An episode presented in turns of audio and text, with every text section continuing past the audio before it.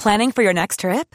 Elevate your travel style with Quince. Quince has all the jet setting essentials you'll want for your next getaway, like European linen, premium luggage options, buttery soft Italian leather bags, and so much more. And is all priced at 50 to 80% less than similar brands. Plus, Quince only works with factories that use safe and ethical manufacturing practices. Pack your bags with high-quality essentials you'll be wearing for vacations to come with Quince. Go to quince.com slash pack for free shipping and 365-day returns.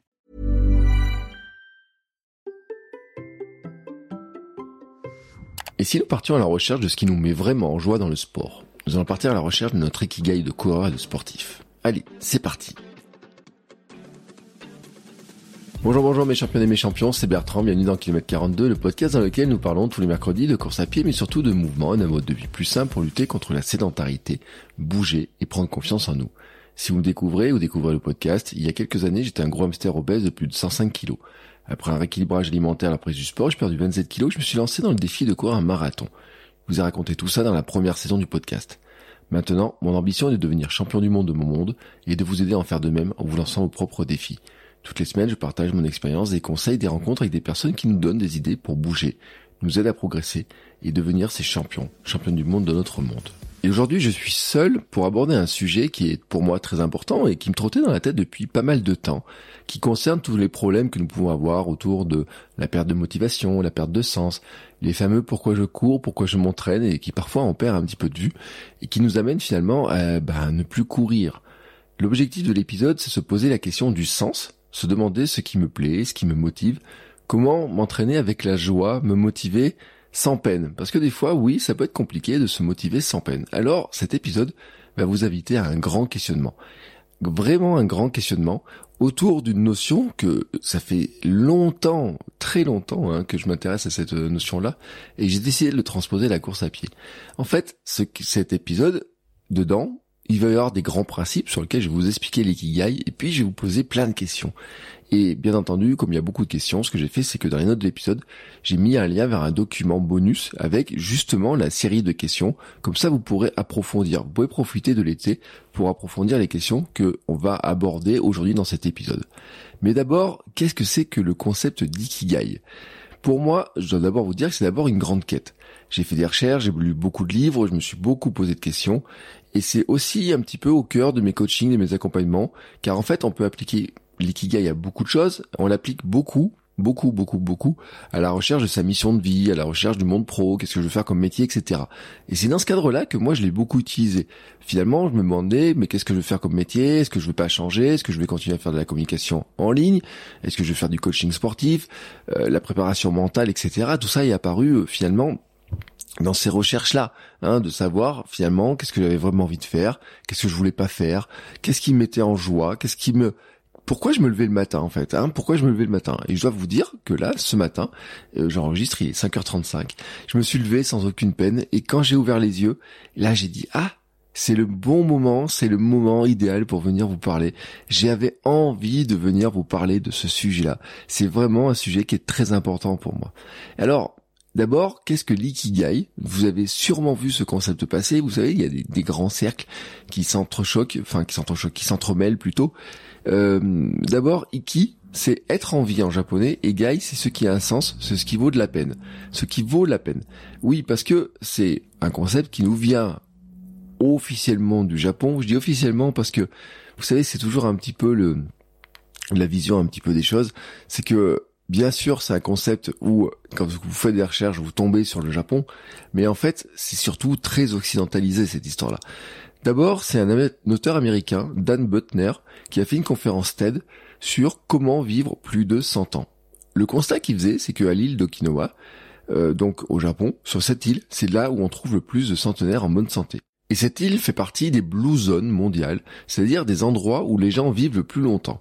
Alors, il y a d'autres zones comme Nicoya au Costa Rica, l'île d'Icaria en Grèce, la Sardaigne, et puis la petite ville de Loma Linda en Californie avec une communauté particulière.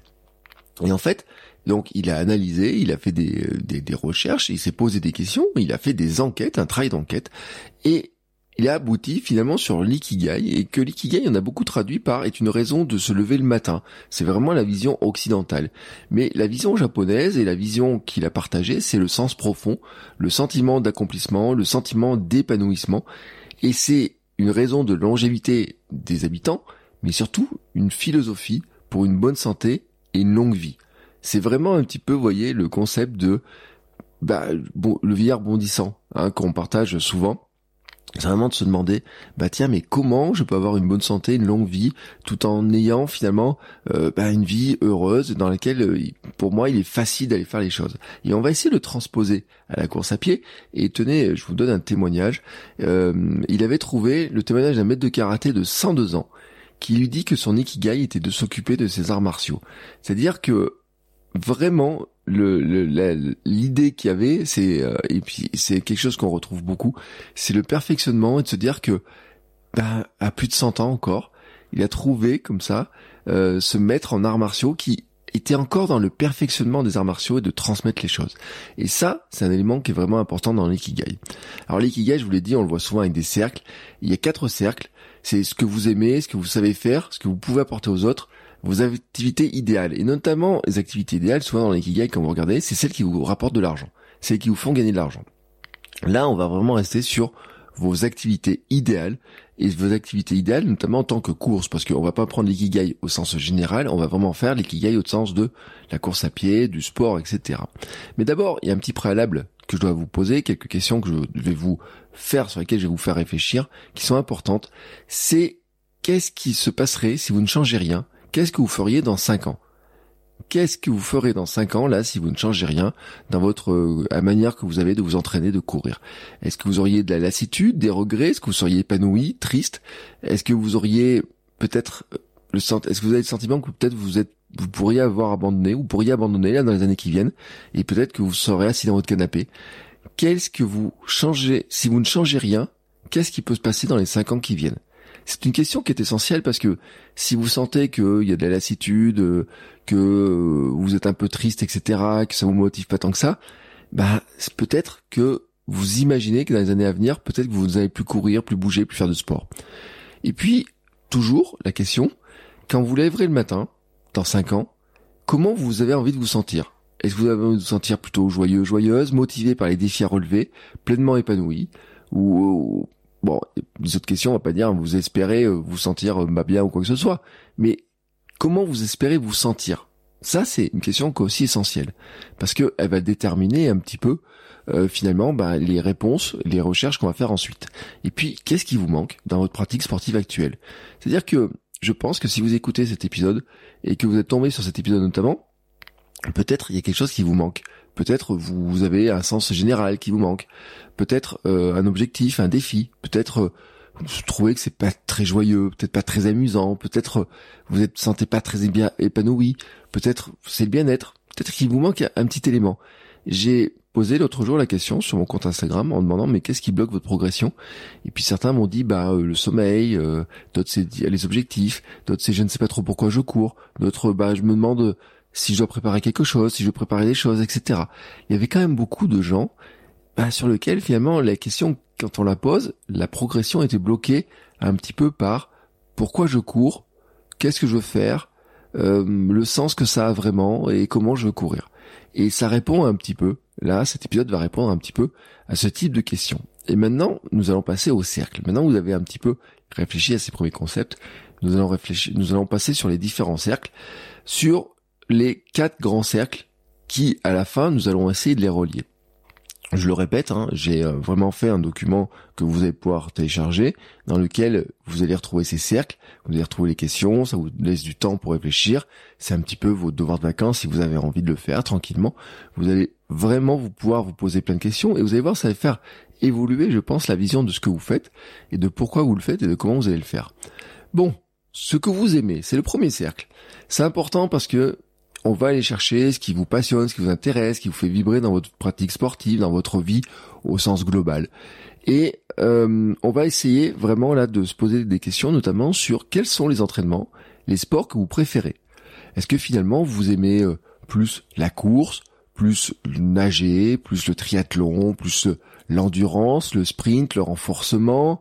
Euh, Est-ce que vous aimez euh, la vitesse Est-ce que vous aimez faire de la piste, du trail, de la route Est-ce que vous aimez courir de jour, de nuit Enfin, voyez, finalement, qu'est-ce que vous préférez le plus? C'est, Ça, c'est un élément qui est important. Finalement, qu'est-ce que vous préférez? Quels sont les sports et quels sont les types d'entraînement que vous préférez? Bah vraiment pour aller chercher de la joie, parce que bien sûr, on va dire oui, il y a des entraînements, faut passer par cela, etc. Mais est-ce que vous êtes vraiment obligé finalement? Est-ce que vraiment, si la VMA, si l'entraînement de VMA sur piste, de la vitesse, vous vous enchante pas plus que ça, si c'est de la peine pour vous, etc. Est-ce que finalement ils valent le coup? Je ne dis pas qu'il faut les abandonner, mais est-ce qu'ils valent vraiment le coup? Et est-ce que finalement vous savez à quoi ils vous servent réellement? Et ça, c'est une question qui est vraiment importante parce que si vous allez faire des entraînements de vitesse, de piste, et que vous savez pas vraiment à quoi ils vous servent, comment vous les rattachez à votre vision globale de ce que vous faites euh, dans la course, etc. Finalement, ben vous les faites un peu comme des robots et puis vous servent pas grand chose. Il faut les raccrocher à un sens plus global. Et puis, qu'est-ce qui vous procure de la joie? Quelles sont les activités qui vous mettent en joie? Celles qui vous amusent, celles qui vous chamboulent, vous émeuvent, ce qui vous passionne? Ça, ce sont des questions qui sont vraiment très importantes. Moi, je sais que par exemple, aller courir pieds nus dans l'herbe et dans la forêt, eh ben, ça me met en joie. Sauter dans les flaques de boue, ça me met en joie. Courir le matin au lever du soleil, ça me met en joie. Voir le lever de soleil, ça me met en joie. Des fois, je suis ému aussi, hein, tout simplement d'avoir couru comme ça, d'avoir senti mon cœur battre fort quand je vais courir sur les chemins. Parfois, sprinter sur les chemins, bah oui, ça me met en joie chercher aussi des questions autour de comment je peux progresser, qu'est-ce que je peux faire, etc. Bah ça, ça me passionne. Vous voyez, ça fait, c'est pas la même chose en fait. Entre, j'ai parlé l'autre jour des émotions, mais entre ce qui me passionne, c'est d'aller finalement me poser la question de savoir, bah tiens, comment je pourrais progresser là-dedans, qu'est-ce que je pourrais faire. En ce moment, je suis en train de lire des livres notamment sur le slow jogging, sur la course lente, sur endurance. J'ai creusé la question de, du barefoot. Pourquoi j'ai creusé la question, par exemple, de la course pieds nus? Ben parce que finalement, je me suis demandé si ça me permettait de progresser. Et puis une fois, je me suis rendu compte que oui, ça pouvait me permettre de progresser. Je me suis rendu compte surtout ça me procurait beaucoup de joie. Beaucoup, beaucoup, beaucoup de joie. Franchement, quand je vais courir pieds nus, quand je vais courir en sandales, ça me procure de la joie. Mais quand je vais courir pieds nus, ça me procure encore plus de joie. Vous voyez, et là, je retrouve même mon âme d'enfant, mon enfant intérieur. Et ça, ça m'amène à la question suivante. Quelles étaient vos passions d'enfant? Qu'est-ce que vous aimez faire quand vous étiez enfant? Quelles, étaient les activités qui vous procuraient de la joie? Alors là, on va essayer de les rattacher bien sûr au sport, peut-être. Peut-être que le sport, finalement, pour vous, ne vous procurait pas de joie. Et peut-être que finalement, cette question-là n'a aucun lien avec le sport. Moi, quand j'étais gamin, quand même, ben, ce qui me procurait de la joie, c'était de me prendre pour les champions. On aimait refaire les matchs de foot. On aimait refaire le Tour de France. On refaisait Roland Garros on faisait le tour euh, du pâté de maison en faisant la course de vélo pour faire euh, le Tour de France. La petite montée, c'était euh, l'école.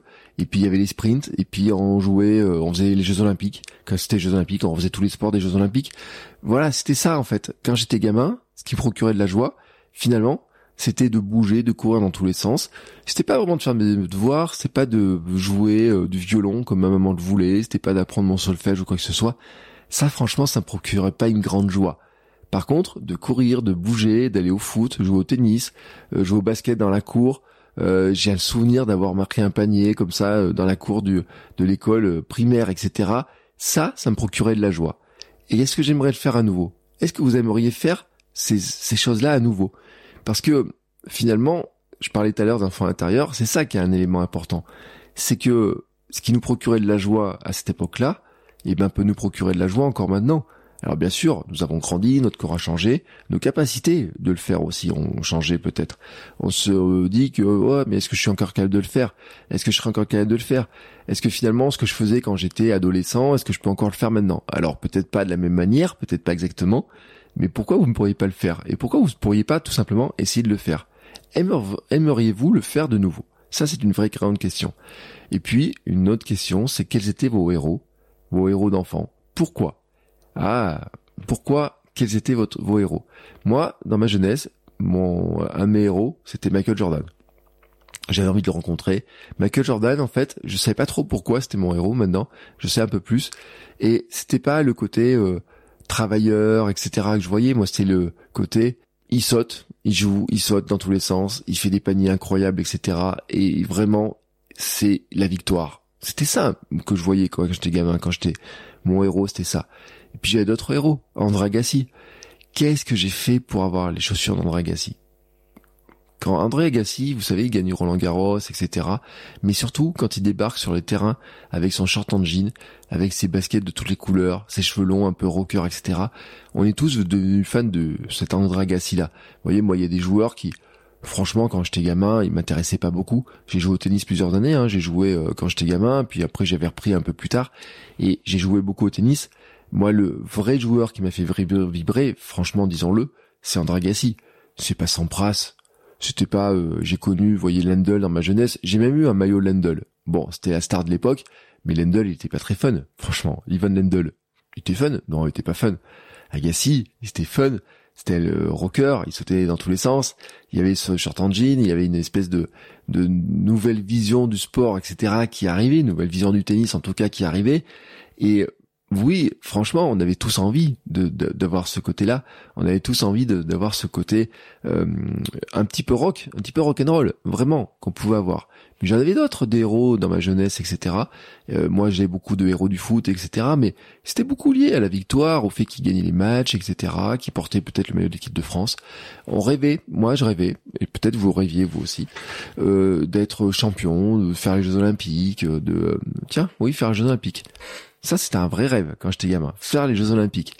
Et si je vous parle souvent de mon objectif par marathon de Paris 2024, peut-être vous avez le même, et ben là, vous voyez, ça donne un peu de sens cette histoire-là. Ça permet de raconter mon histoire, de raccrocher aussi mon histoire personnelle finalement aux événements qui nous entourent. C'est pour ça d'ailleurs que j'ai tout fait pour avoir mes points. Et la bonne nouvelle, c'est que j'ai mes points pour avoir une chance de décrocher le dossard. Ensuite, on va se poser la question, bah, quels sont vos rêves? Quels sont nos rêves? Et là, sans vous poser de limites, qu'aimeriez-vous faire? Si vous n'avez pas de limites, finalement, quelles sont les courses, les défis qui vous font envie? Les endroits où vous voulez aller? Quels sont vos objectifs? Par exemple, dans les 10 ans, qu'est-ce que vous avez envie de faire comme course? Où est-ce que vous avez envie d'aller? Qu'est-ce que vous avez envie de faire comme défi sportif? Qu'est-ce que vous avez envie d'avoir comme pratique? Moi, je l'ai dit, faire le marathon de New York fait partie, euh, j'en ai parlé dans certains épisodes, comme le marathon de Paris euh, des Jeux Olympiques, comme le euh, certains euh, comme le gravelman euh, m'a beaucoup motivé ça ça fait partie de certains objectifs que je peux avoir mais amener par exemple ma famille à New York pour courir le marathon de New York oui ça ça me botte vraiment aussi mais je sais que dans les années qui viennent eh ben, il y a des étapes pour l'atteindre je peux pas le faire du premier coup. Alors bien sûr, il y aurait la solution de dire bah tiens, passer par des agences de voyage, etc. Mais c'est comme Boston en fait. Moi, j'aimerais bien un jour me dire est-ce qu'il serait possible pour moi d'arriver à participer à ces courses-là? Ben, euh, d'une manière un peu différente et pas forcément en ayant euh, le dossard acheté ou quoi que ce soit, mais est-ce que par exemple un jour je serais capable de me qualifier? Alors, quelles seraient les étapes à atteindre? Est-ce que c'est possible ou pas? C'est là où je dis sans limite, parce que peut-être que je suis limité par ma pratique, par mes entraînements, par ce que je fais, etc. Mais la question, en fait, elle est intéressante à se poser. À l'inverse, il y a des choses qui ne me bottent pas du tout franchement, je n'ai pas envie de faire l'UTMB. L'UTMB ne fait pas partie des courses qui me donnent envie. Je ne dis pas que euh, je ferai jamais ou quoi que ce soit, parce que peut-être dans quelques années mon ikigai peut changer, ma vision de la course peut changer, mais à l'instant, là, comme ça, quand je vous... J'ai pas envie. Je vais même pas aller m'amuser à aller faire des courses où il y a des points. Et des fois, il y a des courses où il peut y avoir des points, etc. pour l'UTMB. Mais là, à l'instant, ce n'est pas une course qui me motive. Je n'ai pas envie dans les années qui viennent, etc., d'aller faire l'UTMB. Et vous savez, il y a des invités que j'ai eus qui ont fait l'UTMB et qui ont dit, en voyant les coureurs partir, je ferai l'UTMB, un jour je ferai l'UTMB, etc. Moi, c'est pas le cas. Et donc, peut-être, vous, vous avez des courses, on dit, oh, celle-là, j'ai envie de la faire. Celle-là, pas du tout. Ça, j'ai envie d'aller à là. Ça, j'ai envie de faire ce sport. Ça, j'ai envie de faire ça. J'ai envie de faire ça. J'ai envie de tenter ce truc-là, etc. Un jour, j'aimerais bien faire ça. Et ça, c'est important de le noter parce que ça vous donne des objectifs long terme. Ça vous donne aussi des étapes. Et puis, il y a une question que vous pourriez vous poser aussi. C'est au dernier jour de votre vie, quelle course, quel événement, quel est le défi, quelle est le, la chose que vous seriez heureux d'avoir parcouru, d'avoir couru, l'aventure que vous seriez heureux d'avoir réalisée. C'est quoi? c'est quoi? Ça peut être une course, ça peut être un défi, ça peut être euh, une randonnée, ça peut être une balade à vélo, ça peut être la traversée de l'Europe à vélo peut-être, ça peut être de dire euh, bah tiens j'ai fait le fameux GR20 de la Corse, peut-être euh, ça peut être de monter dire j'ai pu monter Mont Blanc ou le Kilimanjaro, peut-être c'est d'avoir fait le marathon de New York, peut-être c'est d'avoir couru un marathon un jour dans votre vie parce que vous vous dites bah je serais heureux d'avoir fait ça, peut-être vous avez en fait des défis comme ça. Et puis peut-être que c'est juste euh, de vous dire bah je serais heureux d'avoir je sais pas couru marché d'avoir fait tel endroit d'être allé à tel endroit etc ça c'est fait voilà ça fait partie de vos rêves. Quels sont vos rêves? Et puis ensuite on va questionner votre organisation. Quelle place accordez-vous à vos activités dans la semaine dans le mois? Combien de temps vous y passez? Est-ce que vous y passez assez de temps finalement?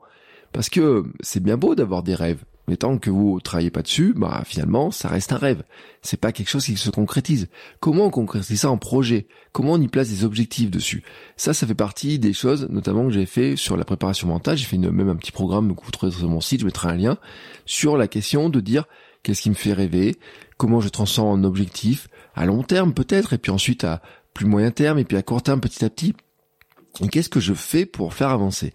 Et donc une question qui est importante de vous poser, c'est finalement quelle place vous accordez à ces activités.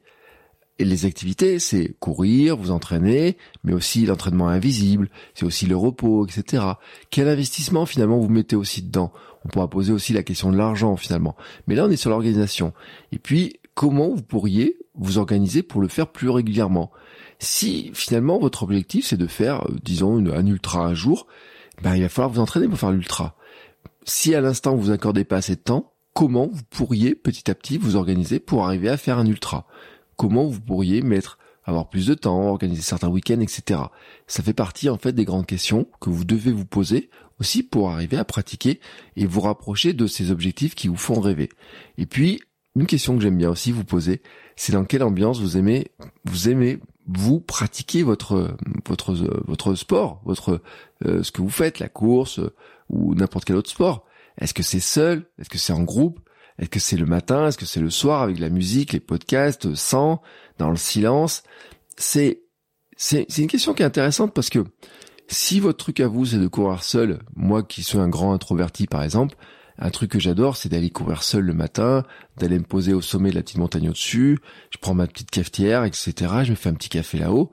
Ce moment de solitude, de réflexion personnelle, eh ben, ça m'apporte de la joie. Vous voyez, le matin, quand je me lève, quand je peux faire ça, certains matins, je suis vraiment heureux. C'est-à-dire que je me lève le matin 5 heures, je prends mes affaires, je pars tranquillement, personne m'entend, je suis là-haut, ah, je respire. Mais il y a des personnes, peut-être, vous faites peut-être partie de gens, vous, vous aimez courir avant tout en groupe, vous aimez retrouver l'ambiance de groupe, vous aimez retrouver l'ambiance de club, et c'est pour ça que c'est intéressant la différence. Moi, j'ai couru euh, en club et je cours seul, j'ai fait les deux, et franchement, j'aime les deux. J'aimais euh, quand j'étais au club le mercredi, le vendredi, retrouver les gens du club, discuter avec eux, voir un petit peu ce qu'ils faisaient. Ça me permettait aussi de progresser, d'apprendre des choses, etc. J'aimais l'ambiance de courir sur la piste avec certaines personnes qui étaient motivantes, etc. Puis au bout d'un moment, ça finit un petit peu par me lasser aussi, bah parce que j'avais peut-être pas les personnes de niveau, peut-être parce que comme étaient organisés les groupes, ça me plaisait moins, etc. Et puis je me suis mis à courir plus seul, et puis beaucoup le matin. Mais je découvre aussi que parfois le soir, bah, c'est agréable d'avoir certaines couleurs, mais que c'est peut-être plus facile, plus difficile pour moi de courir le soir. Je préfère le matin. Je veux plus du matin. J'ai fait des belles sorties le soir. Par contre, j'aime bien courir de nuit. Oui, j'aime bien courir de nuit. Et à un moment donné, je m'étais mis à faire que des courses nocturnes, euh, des trails nocturnes. Ça, c'était un grand kiff. Vous voyez, ça faisait partie aussi des, bah, ce qui me ce qui me faisait lever le matin, c'était pas vraiment de faire le trail nocturne, mais ça faisais un petit peu partie parce que quand je me disais, ah, oh, ce soir je suis content, il y a euh, un trail avec la frontaille, etc. Vraiment, je suis content. Ça faisait partie aussi de mes petits bonheurs, comme ça, de, de choses, de courses qui me motivaient. Et donc, bah, finalement, c'était quelle organisation pour avoir ça? Même l'inscription à certaines courses me disait, bah, tiens, il y a celle-ci, elle me botte bien celle-ci là. Ce soir, là, celle-là, j'aimerais bien faire celle-ci. Et puis, vous voyez, bah, ça m'est passé cette histoire-là. Bah, l'ambiance course, j'adorais cette ambiance course à un moment donné, mais je me suis passé, franchement, ça fait deux ans que j'ai pas mis de dossard, et je m'en passe. Mais par contre, ça veut pas dire que je voudrais pas la retrouver. Mais dans quel cas je voudrais la retrouver? Ben, euh, est-ce que j'ai envie de retrouver des grands rassemblements où il y a beaucoup de gens? Est-ce que j'ai envie de retrouver des courses où il y a moins de monde, où il y a une ambiance plus chaleureuse, etc. Ben ça, c'est des questions qui sont importantes à vous poser parce que finalement, ben, vous n'allez pas choisir les mêmes courses, vous n'allez pas faire les mêmes événements, etc. Il y a des gens qui peut-être vous faites partie de ceux qui vous disent mon premier marathon sera forcément le marathon de Paris parce qu'il y a l'ambiance, etc. puis il y a des personnes qui ont couru leur premier marathon tout seul dans leur coin. Ça reste un marathon, hein. ça reste un marathon. C'est juste que vous l'avez pas couru de la même manière, mais ça reste un marathon. Et l'un n'empêche pas l'autre. C'est-à-dire vous pouvez faire votre premier marathon à Paris, puis faire un marathon tout seul dans votre coin en défi off, comme vous pouvez commencer par un marathon dans votre coin parce que c'est ce qui vous motive, c'est ce qui vous plaît, etc. Et puis un jour aller faire le marathon de Paris pour voir ce qui s'y passe. Euh, c'est le cas, par exemple, de Mathieu que j'ai invité récemment, euh, l'épisode de la semaine dernière. Il a fait les deux. Il a commencé par faire un marathon un dimanche matin dans son coin et puis aller faire le marathon de Paris un autre jour. Et euh, il a trouvé du plaisir dans les deux. Donc c'est important de se poser aussi la question parce que des fois, finalement, on peut se dire, bah tiens, euh, moi, j'ai pas envie de faire des courses. Je vois tout le monde avec des dossards, etc. Mais finalement, moi, ce qui me fait plaisir, c'est pas de faire la course, c'est de bouger, de courir, de faire la distance, etc. Mais je peux très bien le faire tout seul, ou le faire avec deux trois amis, faire une bande de potes ou un défi, etc. Et rappelez-vous l'épisode qu'on a fait avec Ilyes, hein, euh, où il n'y a pas de dans ces grands défis, etc. Il n'y a aucune notion de dossard. Il y a la notion de dire bah tiens aujourd'hui je vais faire le tour de Paris, aujourd'hui on va aller à Deauville en vélo, on va faire tel tel défi, tel truc, tel truc, tel truc, etc. Bah c'est chacun le ressent. Il y a des gens qui ne jurent que par le dossard. Il y a des gens qui qui collectionnent les dossards, qui veulent les dossards, qui veulent les, le, les, qui adorent l'ambiance, qui adorent retrouver les gens, etc. C'est des pratiques différentes. Et puis, pour finir sur ce cercle, quelles sont les émotions que vous ressentez quand vous bougez, quand vous courez, quand vous faites du vélo, de la natation, quand vous faites peut-être le cumul des sports, etc. Quelles sont les émotions que vous ressentez? Ça, c'est un autre élément. Moi, je l'ai dit, hein, les émotions de courir le matin, ça fait partie des, choses que je préfère euh, c'est vraiment le moment où je me sens, je pense, hein, euh, le plus aligné avec ma pratique, ce qui m'apporte le plus de joie. Hein, dans mon ikigai de coureur, ça en fait vraiment partie. Ensuite, on va passer au deuxième cercle. Ce que vous savez faire en matière sportive. En fait, vos compétences. Si vous faisiez l'ikigai en tant que euh, pro, Là, on serait dans les compétences. Est-ce que vous maîtrisez Excel ou quoi que ce soit? Mais en fait, on va pas partir dans ce sens-là parce que ce qui m'intéresse là plutôt, ce qui nous intéresse, c'est finalement de préciser vos compétences, ce que vous avez appris en matière de, sport, en matière de mouvement, en matière de, de ce que vous êtes capable de faire, de ce que vous êtes, vous vous sentez capable de faire, et puis peut-être il y a des choses que vous vous sentez pas capable de faire, et en fait, on va se rendre compte que peut-être par les questions que je vais vous poser, et eh ben, en explorant votre passé, vous allez prendre conscience que vous avez plus de ressources que vous le pensez. Et puis l'idée c'est de regarder un petit peu ce questionnement-là permet de gagner confiance en vous-même et de faire naître en vous quelques pistes d'action aussi pour progresser, pour voir sur quels éléments vous avez envie de progresser. Et là, on va commencer par regarder un petit peu vos expériences, vos succès notamment. Quels sont vos succès, réussites sportives et personnelles? Ça peut être une course, peut être une distance, une habitude. Prenez comme ça 5 à 10 succès. Par exemple, euh, moi, à un moment, dans mes succès, euh, euh, et j'ai toujours, bien sûr, il y a le marathon de Paris. Bien sûr, il y a mes habitudes de courir tous les jours. Bien sûr, il y a le fait d'avoir perdu mes 27 kilos. Bien sûr, il y a le fait de manger plus de légumes. Bah ça, ça fait partie de mes réussites personnelles. Franchement, je peux vous garantir. Manger plus de légumes, ne plus boire de coca euh, tous les jours, etc. Euh, avoir euh, un corps beaucoup plus fin, monter les escaliers beaucoup plus rapidement, etc. Être capable de courir tous les jours, me sentir en pleine forme, etc. Ça fait partie de mes réussites personnelles, de mes succès. Le marathon de Paris en tant que tel, c'était un succès. bien entendu que c'est une course qui était difficile, j'ai pris le mur, etc. Mais la médaille est à côté de moi. Ma fille, quand elle regarde la médaille, elle me dit comment tu l'as eu cette médaille, papa? elle, me pose des questions dessus, on en discute, et ça fait partie de mes réussites, comme d'avoir couru mon premier 5 km, mon premier 10 km, ou comme d'avoir fait le 496 challenge au mois de janvier. Je me rappelle de l'émotion ressentie le 31 janvier quand je finis quand j'ai couru 500 km dans le mois, hein, j'arrive à 509 km, quand j'arrive au sommet de ma petite euh, ma petite montagne, là j'y suis pas le matin, J'y suis euh, sur le coup de 13 ou 14 heures parce que j'ai couru euh, 3 heures pour le faire et j'ai fait ce jour-là et je le rappelle parce que c'est un élément euh, qui va, qui explique aussi un petit peu vous voyez cette recherche. Ce jour-là, j'étais parti j'étais parti faire un petit pèlerinage des lieux quand j'étais gamin, de là j'ai habité quand j'étais gamin, de l'école où j'étais, etc. Et notamment euh, me suis rappelé de tous les trucs de sport que je faisais. Je suis passé par les stades où je m'entraînais en tant que gamin, euh, je me suis passé par le stade où j'ai joué, par exemple, euh, le stade Marseille Michelin où maintenant il y a du rugby. Euh, c'est où joue la SM parce que vous savez, je, pour ceux qui savent pas, je suis à Clermont-Ferrand et quand j'étais gamin dessus, j'ai joué en levée de rideau du foot. J'ai joué là-dessus en levée de rideau. Je me souviens d'avoir joué en levée de rideau avant les, ce qui n'était pas des joueurs pros parce qu'ils jouaient en troisième division à l'époque, mais j'ai joué en levée de rideau. Bon, on a pris une grosse tolle en fait ce jour-là, mais j'ai joué en levée de rideau euh, devant un stade plein, etc qui se remplissait en tout cas, les grandes tribunes, etc. Alors à l'époque c'était moins grande que ce qu'il y a maintenant, enfin la grande tribune était aussi grande, mais il n'y avait pas les autres tribunes autour, c'est plus petite. Mais ça je l'ai fait, ce truc-là je l'ai fait. Et quand j'étais gamin, mon rêve, ben, c'était de le refaire très souvent. Et comme euh, j'avais fait, euh, j'avais joué au milieu du stade Geoffroy Guichard à Saint-Étienne, c'était sur un tournoi, il y a un tournoi à côté. Ils nous avaient donné l'accès pour qu'on fasse un petit match sur ce terrain-là et tout.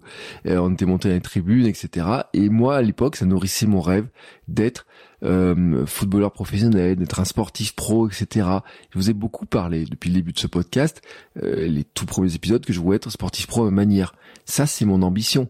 Mais c'est nourri, en fait, par mes rêves d'enfant. C'est pour ça que je vous dis que c'était important.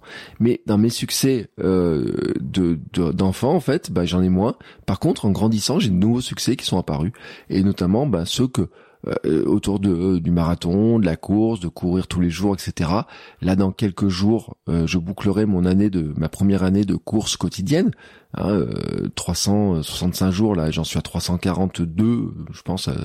j'ai pas regardé ce matin en enregistrement, mais j'ai dépassé les 340 et donc euh, il manque vous voyez on approche petit à petit euh, des, des, du moment où on va pouvoir fêter cette euh, cette année de course quotidienne etc et ben c'est j'en suis fier d'avoir couru comme ça tous les jours d'avoir fait c'est tous les jours de parties courir etc ça j'en suis fier. Et puis maintenant la question c'est comment vous avez réussi? Quelles sont les, les compétences les ressources que vous avez mobilisées pour arriver à le faire? Euh, bah bien sûr, je le disais, hein, euh, sur ma perte de poids, il y a par exemple le changement d'alimentation, il y a le changement d'habitude, il y a le fait euh, d'avoir fait du hit, du fitboxing à une époque, par exemple, pour me redonner la condition physique, pour être capable finalement que mon corps, le cardio, etc., soit meilleur, euh, de m'avoir redonné l'habitude de faire du sport. Et par exemple, vous voyez, tout à l'heure, je parlais de comment j'aimais pratiquer, comment vous aimez pratiquer certains sports. Par exemple, j'adorais aller au fitboxing le lundi soir le fitboxing, c'est euh, taper sur des euh, avec des gants et tout, sur des espèces de de punching ball, etc. Avec de la musique, avec un coach qui motive, etc. C'est ce qui m'a redonné aussi le goût au sport à un moment donné, mais parce qu'il y avait ce rendez-vous régulier. Et si j'avais commencé par le de faire de la course, peut-être que je j'aurais peut-être pas allé courir si souvent que ça, j'aurais peut-être pas couru et tout. Mais en fait, le fait d'avoir fait ces activités-là, d'être allé m'inscrire, d'avoir testé, d'avoir un coach qui qui motive, etc., d'avoir ses conseils, eh ben ça m'a vraiment aidé, ça m'a apporté vraiment de la joie d'y aller. J'ai loupé aucune séance l'année où j'étais inscrit. Euh, après, euh, ça a changé, il y a eu les naissances de Camille, etc. Donc euh, ça devenait plus compliqué d'y aller, mais là sur cette sur cette sur ces activités là, c'est un truc. Et puis des fois, je me dis mais finalement, est-ce que l'an prochain, tu pourrais pas y retourner? Vous voyez, ça fait partie de, des questions que je me pose parce que je me dis, peut-être que je peux pas faire les trois séances comme je faisais à l'époque parce que j'avais aussi euh, la séance de natation du jeudi, j'allais au HIT, etc. Mais est-ce que la séance euh, du lundi soir qui défoulait et autres, je pourrais pas la garder, je pourrais pas y retourner parce que vraiment, elle m'apportait vraiment de la joie, du bonheur, etc. J'en revenais rincé, mais j'étais, euh, m'étais bien défoulé, etc. Donc finalement, la question c'est quelles sont les compétences, quelles sont les ressources, ça peut être du temps, ça peut être de l'organisation, ça peut être euh, de euh, des entraînements bien entendu, ça peut être euh, du temps que vous avez dédié, ça peut être de l'organisation avec des amis pour faire un défi parce que vous avez fait un jour, euh, je sais pas, vous êtes parti en week-end en vélo, etc. Comment vous êtes organisé, ça peut être financièrement parce que vous avez économisé pour pouvoir faire le marathon de New York peut-être, c'est un accomplissement, bah peut-être, voyez, donc tout ça vous allez pouvoir le lister, vous regardez un petit peu comment vous avez réussi à faire. Et puis la question qui va se poser finalement, c'est quelles sont les qualités que vous avez développées, que vous avez? Alors, je vais vous donner quelques exemples, mais dans le document, je vais en mettre euh, beaucoup plus, euh, parce qu'en fait, il y a beaucoup, beaucoup de qualités. On a un petit peu de mal à voir nos qualités. Donc, je vous donnerai une liste un peu plus longue dans le, dans le document, mais déjà dans les qualités, dans quelques exemples, par exemple, relever, vous aimez relever des défis, pour moi, ça fait partie des qualités.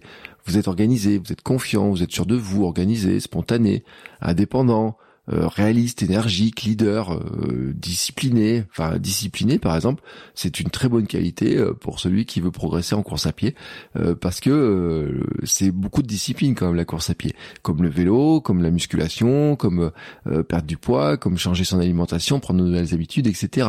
Mais peut-être que vous estimez que c'est pas votre qualité la discipline, et que si c'est pas une qualité, peut-être que vous aimeriez l'avoir. Et ça, c'est aussi un élément qui est important. Mais là, on liste déjà les, qualités que vous avez. Hein. Quelles sont les qualités que vous avez? Et puis, vos talents aussi. Alors, je sais que là, c'est compliqué. Moi, si vous me dites, euh, Bertrand, euh, tel, et tel talent, j'ai une tendance à dire, non, c'est pas vrai. Mais en fait, on a tous, tous, tous, tous des talents. En fait, c'est qu'est-ce qu'on est capable de faire plus facilement, qui peut être plus difficile pour les autres. Et pour certains d'entre nous, ben, c'est de courir longtemps. Pour d'autres, ça va être de courir vite. Pour d'autres, ça va être de euh, s'organiser. Pour d'autres, c'est de récupérer. Pour d'autres, c'est de euh, s'intéresser à tout ce qui est euh, alimentation, etc. Pour d'autres, ça va être d'avoir justement de d'aimer faire certaines séances de de musculation, de, de, de gainage, d'aller à la salle de sport, de courir sur un tapis. Enfin, oui, pour moi, courir sur un tapis, c'est une sorte de talent parce que moi, j'en suis totalement incapable. Je déteste courir sur un tapis. Euh, je n'ai pas de tapis de course à la maison, ce qui parfois, dans mon défi de courir tous les jours, peut poser quelques soucis sur l'organisation, sur les, les périodes d'organisation un petit peu quand c'est un petit peu un petit peu chargé, un petit peu difficile d'organiser. Mais je n'ai pas de tapis à la maison parce que je déteste courir sur un tapis. Ça fait vraiment pas partie de mon dans mon ikigai. Courir sur un tapis n'en fait pas partie. Mais vous savez que j'ai eu des invités qui ont couru des heures et des heures sur un tapis, qui passent des heures et des heures sur un tapis, et qui pour eux finalement ça fait partie aussi d'une pratique qui peut-être leur apporte pas la plus grande des joies, mais en tout cas leur a permis certains accomplissements, etc. Et donc ça peut être un talent finalement, c'est de d'aimer courir sur un tapis, parce que finalement, euh, si vous aimez ça, vous pouvez vous dire, bah tiens, je euh, un défi sportif que je pourrais faire, quelque chose, ça pourrait de dire, je vais courir 6 heures sur un tapis, battre le record de euh, celui qui court le plus longtemps sur un tapis. Bon, accrochez-vous, hein, parce que en plus. Rappelez-vous l'épisode avec Phil Ufo, lui il a passé six jours sur son tapis, donc battre son record, et encore je sais même pas, c'est peut-être même pas un record, mais en tout cas faire comme lui c'est déjà compliqué. Mais vous pourriez avoir euh, des choses autour de ça. Vraiment, il n'y a aucun souci là-dedans. Ça fait partie aussi, finalement, de l'ikigai très personnel et euh, courir sur un tapis peut faire partie en fait de ce qui vous apporte de la joie, du bonheur, etc. Et dans les talents, euh, il y en a plein hein, finalement. Le talent, je le dis, hein, être capable de courir des heures et des heures comme ça, de euh, c'est un talent parce qu'il y a des personnes qui détestent courir euh, plus de une heure, qui aiment bien courir une demi-heure, trois quarts d'heure, mais qui vont pas aimer courir une heure ou deux heures. Euh, si vous voulez courir un marathon, il va falloir à un moment donné se dire est-ce que finalement j'ai envie de courir trois heures, quatre heures, ça, certains ça va être cinq heures, ça va être six heures, etc. Est-ce que j'ai envie de faire des entraînements comme ça? Et peut-être que naturellement pour certains d'entre vous, courir une heure et demie, deux heures, c'est facile alors que pour d'autres, bah finalement, c'est c'est un truc qui, qui, est compliqué, etc. Et là, en fait, il y a une question pour repérer vos talents qui est intéressant. C'est est-ce que votre entourage vous a déjà demandé de l'aide sur un élément en particulier? Est-ce que vous avez déjà aidé votre entourage sur un élément particulier? Qui peut être directement la pratique sportive euh, il y a des gens qui voient courir, qui vous disent, bah tiens, euh, comment tu fais pour courir? Comment tu fais? On me demande comment je fais pour courir tous les jours, comment je fais pour perdre du poids, comment j'ai fait ça, comment j'ai fait ça, etc. Vous voyez? Bon, après, j'ai ma visibilité aussi par le biais du podcast, par le biais du compte Instagram, Bertrand Soulier. Mais je veux dire qu'il y a plein de gens qui me posent des questions, mais comment t'as fait ça? Comment t'as fait ça? Comment t'as perdu du poids? Comment t'as fait ça? Comment tu fais pour courir tous les jours? Et autres j'ai plein de gens qui me posent la question. Comment tu fais pour courir un marathon? Comment tu fais pour courir pieds nus? Comment tu fais pour courir en sandales? Comment t'as as fait ça? Comment tu t'es lancé dans le trail? Oui, plein de questions comme ça. Et vous pouvez en avoir de votre entourage. Et si des gens vous posent la question, c'est que pour eux, en fait, eh ben, vous avez un talent pour le faire parce que vous êtes capable, en tout cas à leurs yeux, de les aider à faire peut-être la même chose que vous. Et donc c'est là où je dis qu'il y a un talent en fait. Euh, un, un de vos talents, ça peut être de dire, bah, je suis organisé, j'ai une discipline, etc. Et mon talent, c'est d'aller courir tous les jours, régulièrement, etc. De m'organiser pour le faire, etc. Pour moi, ça fait partie d'un talent. L'organisation fait partie d'un talent. Là, être capable de bien récupérer, fait partie aussi d'un certain talent. J'ai envie de dire que il euh, y a des gens qui euh, ne sont pas capables de bien récupérer et tout, et qui euh, une fois qu'ils ont couru un week-end, le lendemain ils sont complètement cuits, ils mettent cinq jours pour récupérer, et puis d'autres qui arrivent à récupérer beaucoup plus facilement. Vous pouvez penser que c'est parce que euh, ils sont plus adaptés à l'activité ou quoi que ce soit, ou alors vous pouvez vous dire que peut-être que certaines personnes sont meilleures dans la récupération, des protocoles de récupération qui sont meilleurs, etc. Et que en fait ils ont développé un talent dans la récupération. Et ça c'est aussi, bah, ça va un petit peu conditionner ce que vous voulez faire parce que euh, si euh, quand vous faites 20 km il vous faut 3 jours pour récupérer, et ben si vous voulez enchaîner des, je sais pas, par exemple un petit euh, week-end euh, choc de trois jours, euh, trois fois 20 km pour faire je sais pas quel GR ou je ne sais pas quoi. Et ben à un moment donné, si vous avez pas le, si, si faire les 20 premiers kilomètres vous vous fatigue pour 3-4 jours, il va peut-être falloir développer le talent, de vous demander comment développer le talent finalement pour arriver euh, à remplir votre défi et justement ces défis qui vous font rêver. Donc c'est là où ça va donner du sens. Ça va donner du sens en fait à ce que vous voulez faire, comment vous voulez le faire, mais ça va aussi donner du sens à certains de vos entraînements et sur quoi vous devez travailler. Et puis vos compétences sportives au sens large en fait. Là je vais vous donner quelques exemples pour vous aider. C'est des questions que vous pouvez vous poser finalement. Est-ce que vous savez faire un plan d'entraînement? Est-ce que vous savez ou pas euh, préparer. Par exemple, vous avez des courses à préparer. Est-ce que vous êtes capable de vous dire, pour faire telle course, ben je sais que je vais me préparer de telle ou telle manière. Pour travailler telle telle chose, je vais faire telle ou telle manière. Pour organiser, euh, je suis capable d'organiser mes semaines, mes mois d'entraînement, etc. Et c'est pas donné à tout le monde. Et au début, on sait pas le faire. Forcément, on sait pas le faire. Mais il y a des gens qui petit à petit savent très bien le faire, puis il y a des gens qui ont besoin d'avoir un coach pour le faire, pour les aider, ou qui préfèrent avoir un coach parce que ça les ça les soulage. Et c'est là aussi où j'ai envie de dire que dans euh, dans la recherche de l'ikigai, quand je dis courir tout seul, courir en groupe, avoir un coach, etc. Il y a des gens qui apprécient d'avoir un coach parce que le coach, en fait, va les aider à avoir un plan d'entraînement, va les guider, etc. Et que finalement, pour atteindre hein, cette cette cette joie de courir, etc. Et ben certaines personnes vont avoir besoin, vous avez peut-être besoin d'avoir un accompagnement, d'avoir un accompagnement quand vous entraînez, d'avoir un accompagnement de quelqu'un qui vous guide, etc. Et donc vous pouvez considérer que peut-être faire un plan d'entraînement ne fait pas partie de vos compétences. Participer à des courses peut faire partie de vos compétences sportives. Il y a des gens qui n'ont jamais participé à une course. J'ai eu des questions dans ce sens-là, mais comment je fais euh, euh, pour m'inscrire? Comment je fais pour euh, le matin? Comment tu fais pour te préparer? Est-ce que je prends mon petit déjeuner? Est-ce que je fais ça, etc. Et puis pour d'autres, ils auront la logique, la compétence. Ils savent que le matin, il faut qu'ils se lèvent à tel moment, qu'ils fassent ça, qu'ils fassent ça, qu'ils fassent ça, qu'ils se préparent de telle ou telle manière. Et ils arrivent sans stress sur la ligne de départ. Pour moi, c'est partie de de compétences. Bah oui, participer à des courses, être organisé pour participer à des courses, etc., fait partie de certaines compétences sportives et qui d'ailleurs, euh, pour d'autres personnes, auront beaucoup de valeur parce que les personnes qui, euh, si par exemple vous, euh, imaginons, prenons triathlon, je n'ai jamais fait triathlon et je veux faire un triathlon.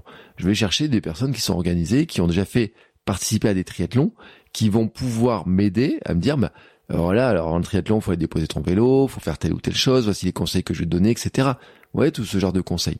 Pour ça que je dis que participer à un certain type de course fait partie d'une compétence. Mais comme une autre compétence, c'est nager, rouler des heures, courir longtemps, courir vite, gérer le stress euh, avant la course, etc. Font, font partie aussi de certaines compétences sportives et des compétences que qui peuvent se développer, que vous pouvez ne pas avoir eu à une époque et que vous avez développé, ou des compétences que vous êtes en train de développer, etc. Mais en tout cas, ça vous donne un petit peu cette euh, cette vision un petit peu de ce que vous savez déjà faire. Et puis un petit peu probablement dire bah tiens j'aimerais bien aussi faire certaines choses être capable de les faire. Et c'est aussi euh, pour ça qu'on se pose ces questions là c'est-à-dire se dire que bah, par rapport à certains de vos rêves que vous pouvez avoir vous avez les compétences pour les faire.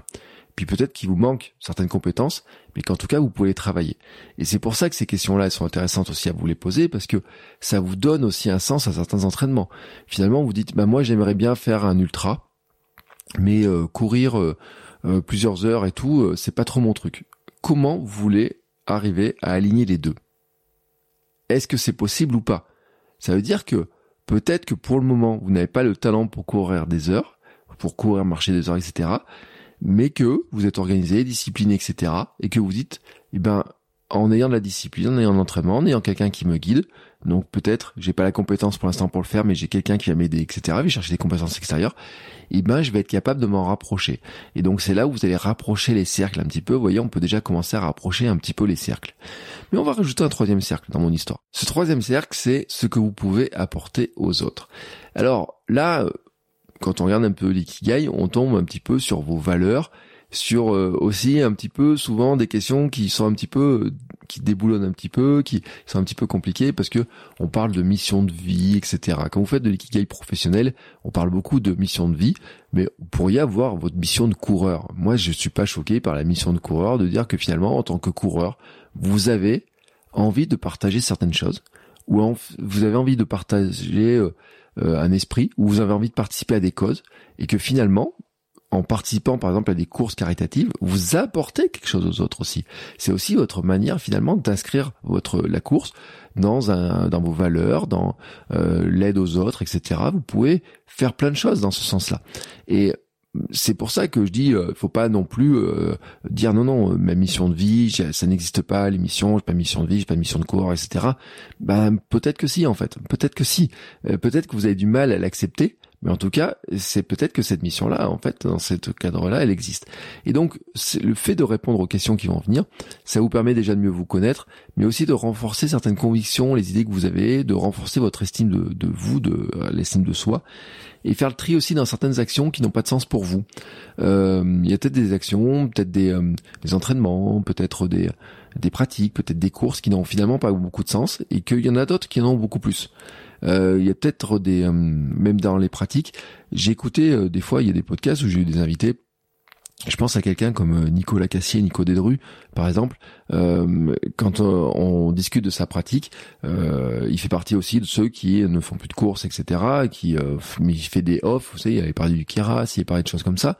Et ben, la recherche d'aller faire certaines courses, etc. avait pour lui plus de sens que d'aller faire un marathon sur de la route. Euh, ça veut pas dire qu'à l'époque il l'a pas fait, mais par exemple, il y a des chances qu'il y a plus de, il y a des, ça a plus de sens pour lui de faire telle ou telle chose.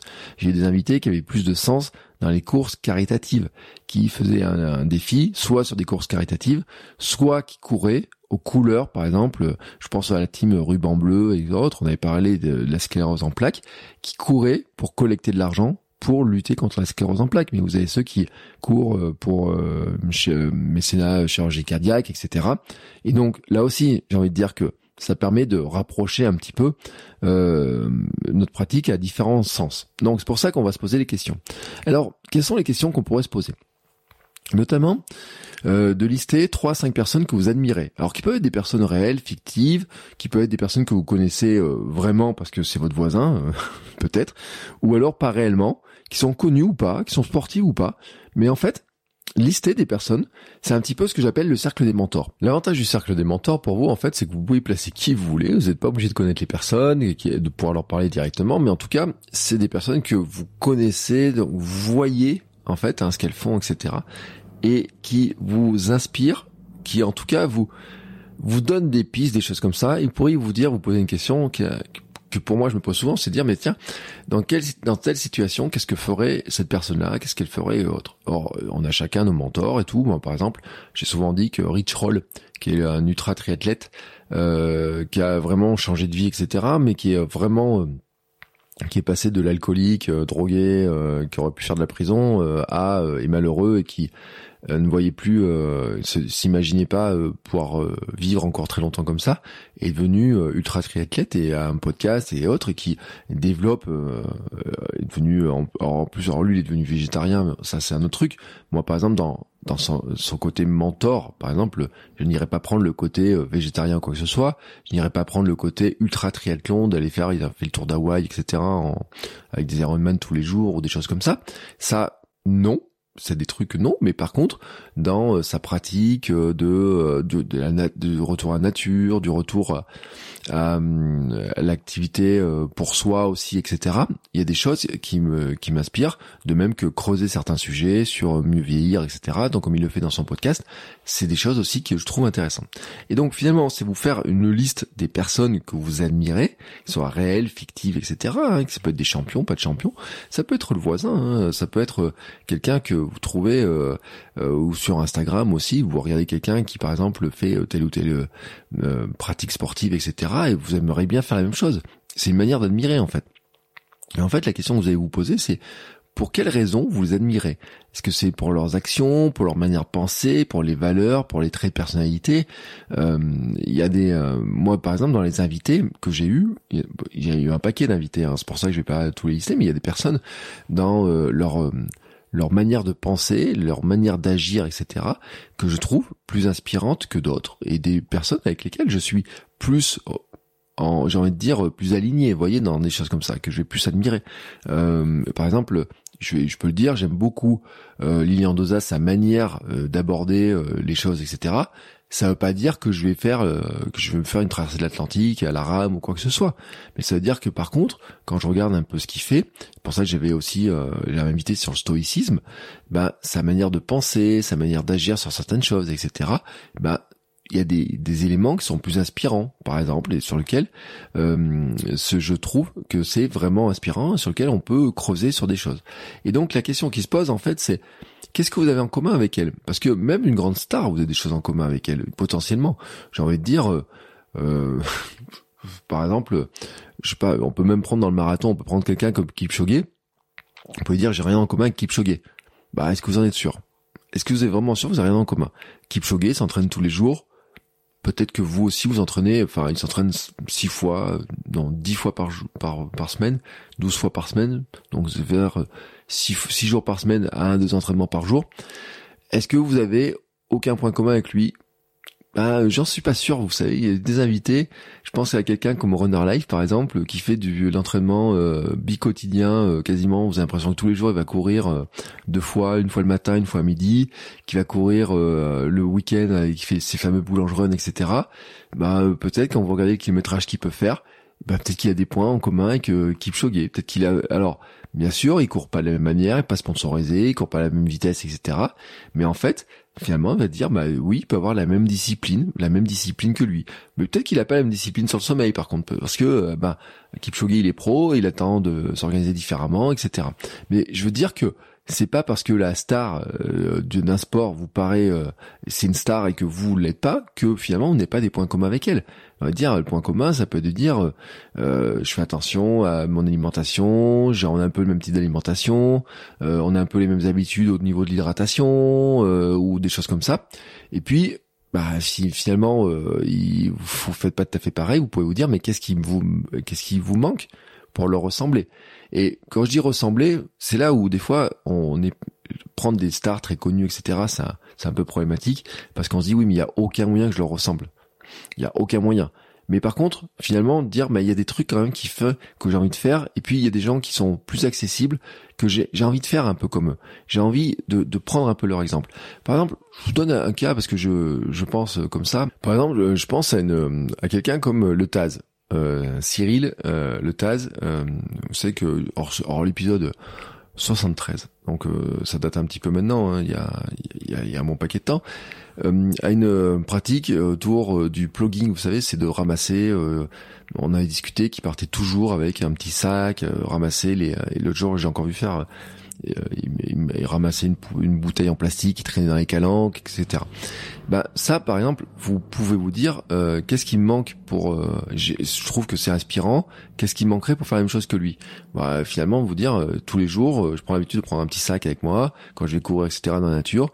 Puis quand je vois des trucs, ben au lieu de juste les regarder, je peux les mettre dans mon petit sac. Et puis quand j'entre à la maison, je jette le petit sac à la poubelle. Et pour moi, vous pourriez vous dire, ça fait partie aussi finalement de pratiques inspirantes, etc. Bah, pourquoi pas? J'ai envie de dire pourquoi pas. Euh, de même que vous pouvez avoir des gens qui euh, font euh, du vélo, par exemple quand j'ai commencé à m'intéresser à tout ce qui était gravel, etc. Dire bah tiens lui par exemple il va faire du vélo tous les, week-ends, il va se faire une petite sortie vélo pour qui est pas forcément longue, il va rouler une heure, une heure et demie, et puis il fait telle ou telle chose. Et moi par exemple il y a des personnes qui dans les dans, dans les invités que j'ai pu avoir qui peuvent avoir des pratiques qui sont plus inspirantes que d'autres et je me dis bah tiens euh, qu'est-ce qui me manquerait pour faire pareil que lui? Qu'est-ce que euh, j'aurais pu faire? Qu'est-ce que je pourrais faire? Etc et là c'est intéressant. Et en fait pourquoi ces questions sont intéressantes? Parce que ça hum, vous montre en fait ce qu'on appelle l'effet miroir. C'est-à-dire que les qualités que vous voyez chez les autres ce que ce qui vous inspire etc c'est en fait ce qui vous ça vous montre de quoi vous avez besoin pour réaliser vos objectifs vos défis ce que vous avez envie de faire. Et qu'est-ce qui vous plaît? Qu'est-ce que vous avez envie de faire en fait? J'ai envie de dire que si la pratique, pour revenir sur le TAD, si la pratique de ramasser les bouteilles, les trucs comme ça qui traînent dans la nature vous plaît, si c'est quelque chose qui vous plaît et qui vous inspire, ben finalement c'est que c'est un appel aussi pour vous à avoir peut-être vous dire bah tiens c'est c'est peut-être une cause qui est intéressante pour moi et que j'ai vraiment envie de faire. Vous voyez, c'est même pas euh, on n'est même pas que sur le fait de faire des grandes courses ou quoi que ce soit parce que moi par exemple le Taz bah, fait partie de ceux qui disaient un jour je vais courir l'UTMB.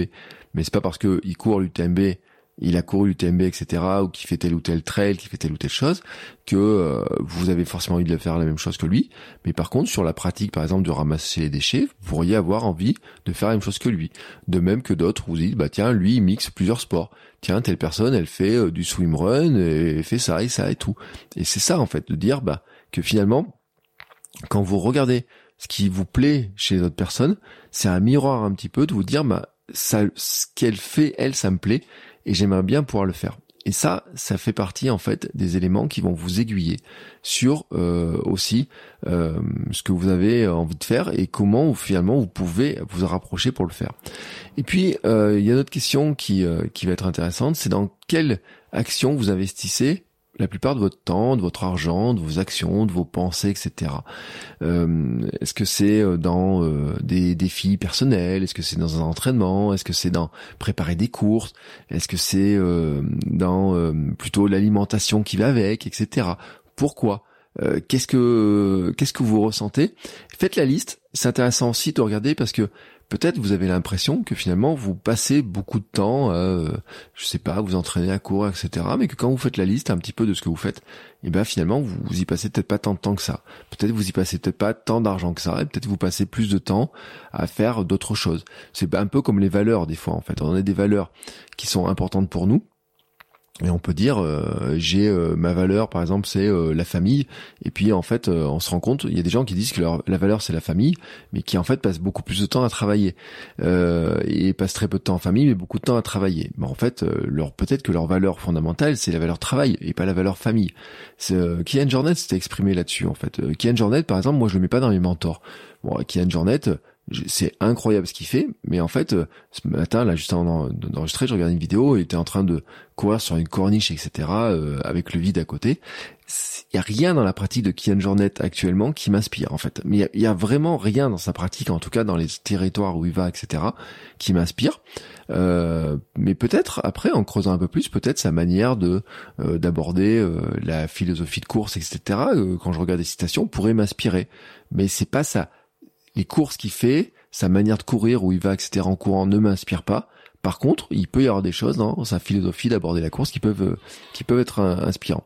Et il disait, il a une citation justement autour de ça en disant bah finalement il y a des gens qui vous disent que le plus important pour eux c'est c'est la famille, mais qui ne voient jamais leurs enfants parce que en fait ils passent leur temps à gagner de l'argent pour acheter un nouvel un nouvel appartement ou acheter investir dans de nouvelles maisons, etc. Et c'est important de se poser la question et notamment dans le dans, dans le sport vous pourriez dire bah peut-être que finalement vous adorez nager vous adorez nager, etc., mais que vous n'y passez que euh, une heure par mois. Pourquoi?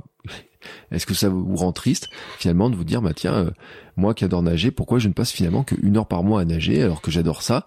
Est-ce que je pourrais pas le faire plus? Et donc c'est là où la surprise de la liste en fait va vous aider aussi à voir un petit peu comment vous pourriez faire un peu les choses différemment. Et puis c'est là où on va voir un petit peu qu'est-ce que vous pouvez apporter aux autres parce que bon en fait, le fait de regarder un peu ce que font les autres vous permet aussi de vous dire, bah tiens, il y a des telle ou telle chose, ben ça m'intéresse, j'aimerais bien faire la même chose, etc. Par exemple, on m'a souvent posé la question des comment faire pour faire des pourquoi pour des associations ben il y a des gens qui courent pour des associations et peut-être vous avez des gens que vous admirez parce qu'ils courent pour une association, pour collecter de l'argent, etc. Et j'en reviens à ce que j'avais fait l'épisode Team Ruban Bleu, etc. On avait parlé de ça. J'en avais parlé euh, avec plusieurs invités du Team Ruban Bleu. J'ai eu des invités aussi qui parlaient de d'associations euh, pour le cancer, enfin pour lutter contre les cancers, etc. Et finalement, ça vous donne aussi en disant bah, j'aime j'aime bien ce qu'il fait sur ses courses euh, sur cette sur ces choses là etc bah ça vous dit aussi ça vous guide un petit peu dans finalement vous aussi peut-être vous auriez envie de faire ça. Et puis il y a les situations qui vous révoltent. Et euh, qu'est-ce qui vous révolte? Qu'est-ce qui vous tient à cœur et pourquoi? Euh, en fait euh, ça permet justement de toucher euh, peut-être le fait que des fois vous pourriez avoir envie peut-être de courir non pas euh, seulement pour aller chercher un dossard mais peut-être pour que ce ça rapporte de l'argent à une association. Peut-être aller soutenir des, des courses qui courent pour, qui sont organisées pour des associations, qui sont caritatives, etc. Dans votre choix de course, vous pourriez avoir ça. moi, par exemple, je sais qu'il y a une course que je veux faire au mois de novembre, où chaque année, quand je peux le faire, qui est une course pour le qui collecte de l'argent pour le Movember, donc les cancers masculins ça me tient plus à cœur. Euh, une année j'ai fait le 5 km, euh, une année j'ai fait le 10. Oui, j'ai dû faire comme ça. Une année j'ai pas pu y aller parce que euh, c'était euh, je pouvais pas y aller. Ça m'a un petit peu ça m'a un peu un peu beaucoup attristé quand même parce que ça fait partie des courses qui étaient qui étaient pour moi qui a, qui a une cause qui est intéressante etc.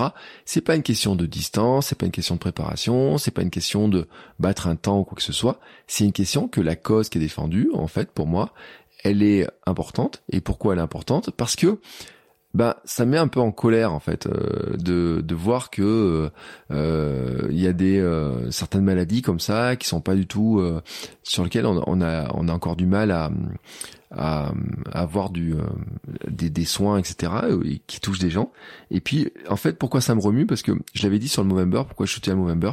Parce que quand ma fille est née je me suis posé une question je me dis de quelles sont les maladies des, des hommes, des garçons dans sa vie qu'elle pourra croiser, etc. Et je, je dis pas euh, euh, pour faire sa vie avec eux ou quoi que ce soit, mais euh, ça me concerne moi, comme ça concerne ses cousins, comme ça a concerné les copains qui est le de l'école, etc.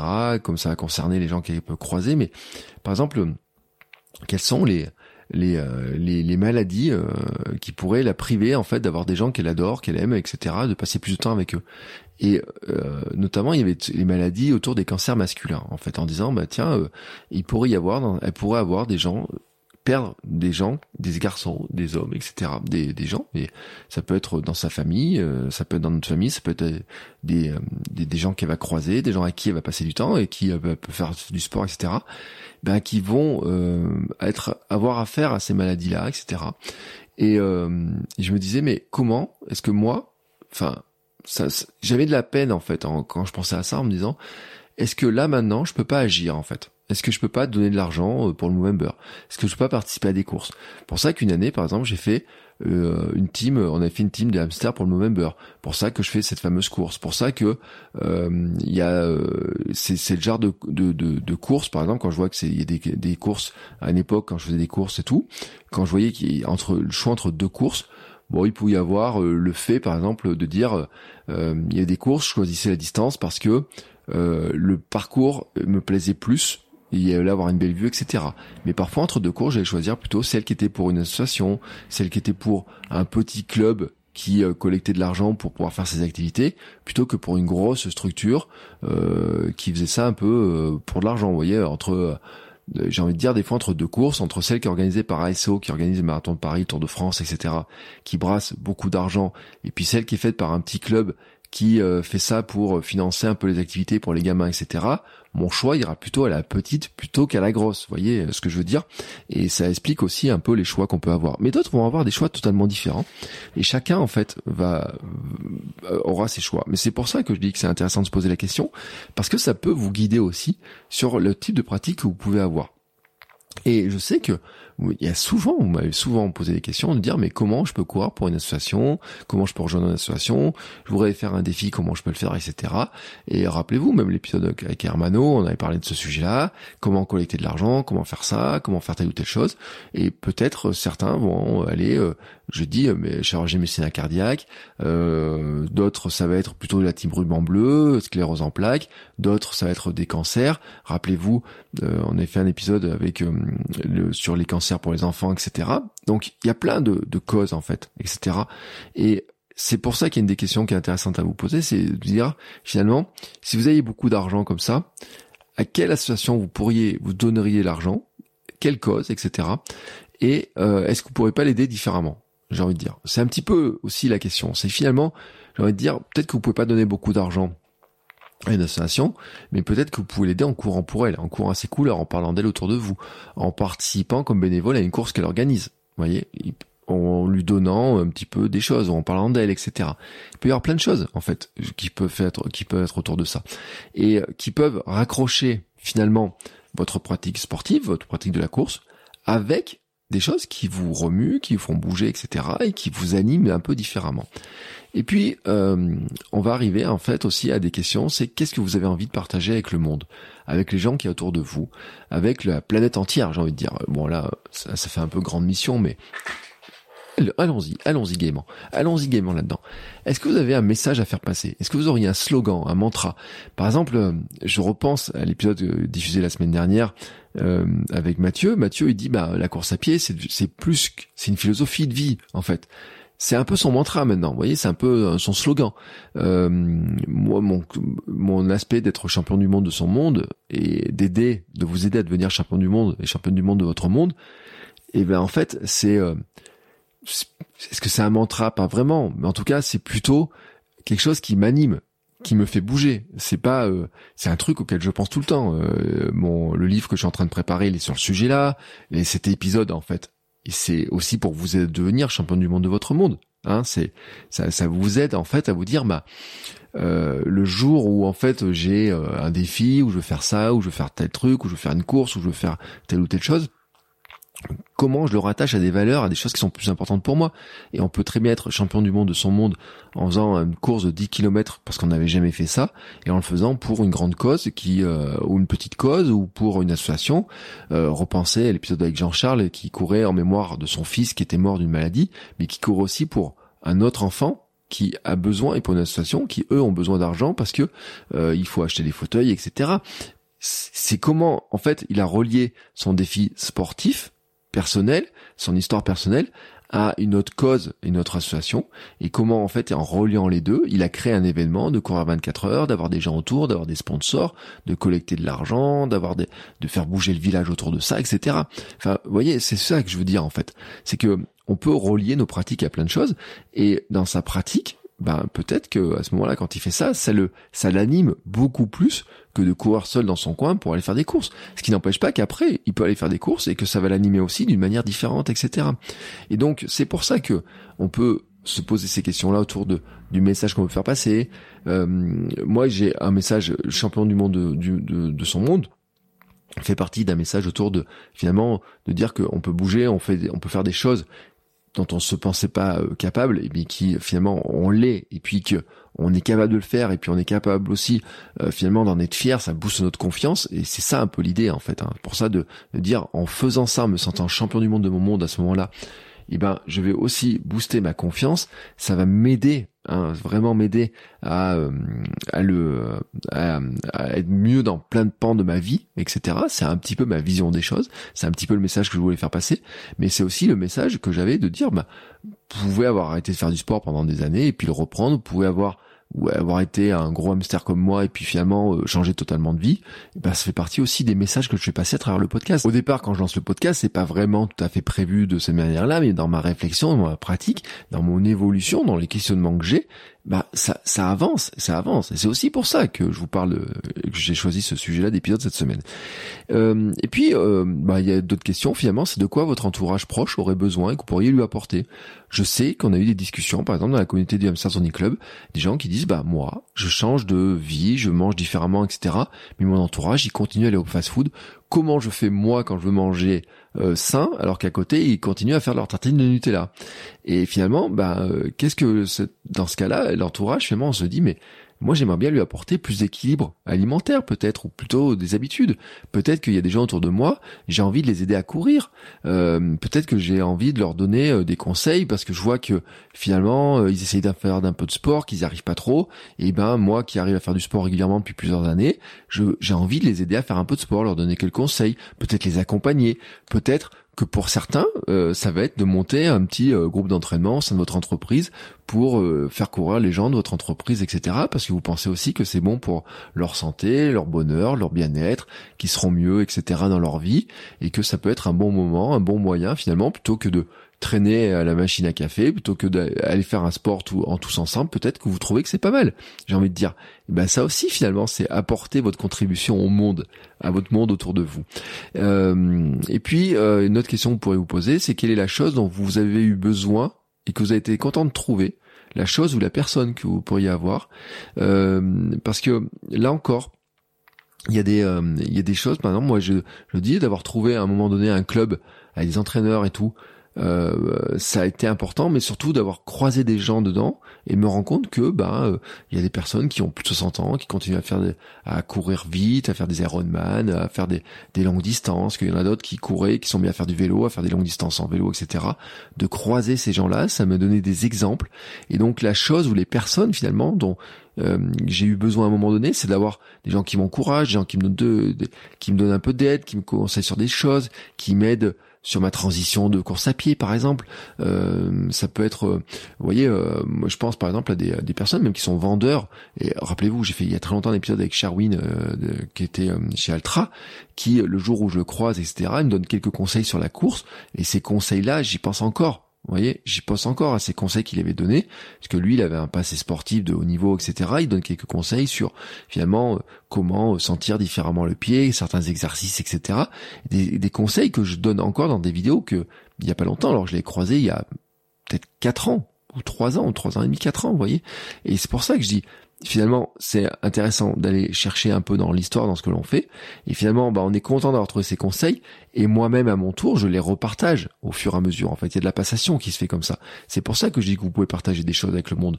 C'est, vous n'avez pas besoin d'être entraîneur pour partager quelques petits conseils. Euh, je vous dis pas de faire des plans d'entraînement ou quoi que ce soit, mais aider des personnes, les accompagner, leur donner, leur dire, bah tiens, euh, moi, comment je m'alimente sur ça, comment je fais ça, comment je fais telle ou telle chose. C'est aussi aider le monde autour de vous. Et puis, euh, dans le même genre, c'est quels sont les conseils, les astuces, les révélations qui ont changé votre vie et que vous souhaitez partager à votre tour.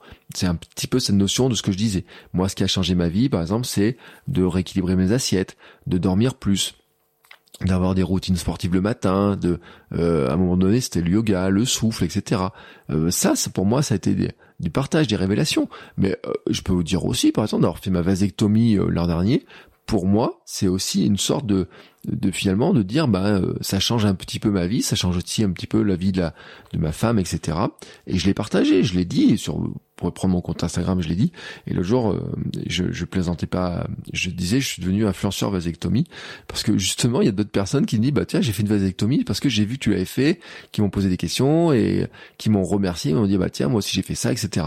Donc j'ai envie de dire, il y a plein de domaines. Alors là, je sors un peu de la course à pied, mais vous voyez, euh, pour vous montrer que finalement, il y a plein de révélations qu'on peut avoir euh, sur le mode de vie, sur euh, comment on fait, comment on a fait les choses, etc.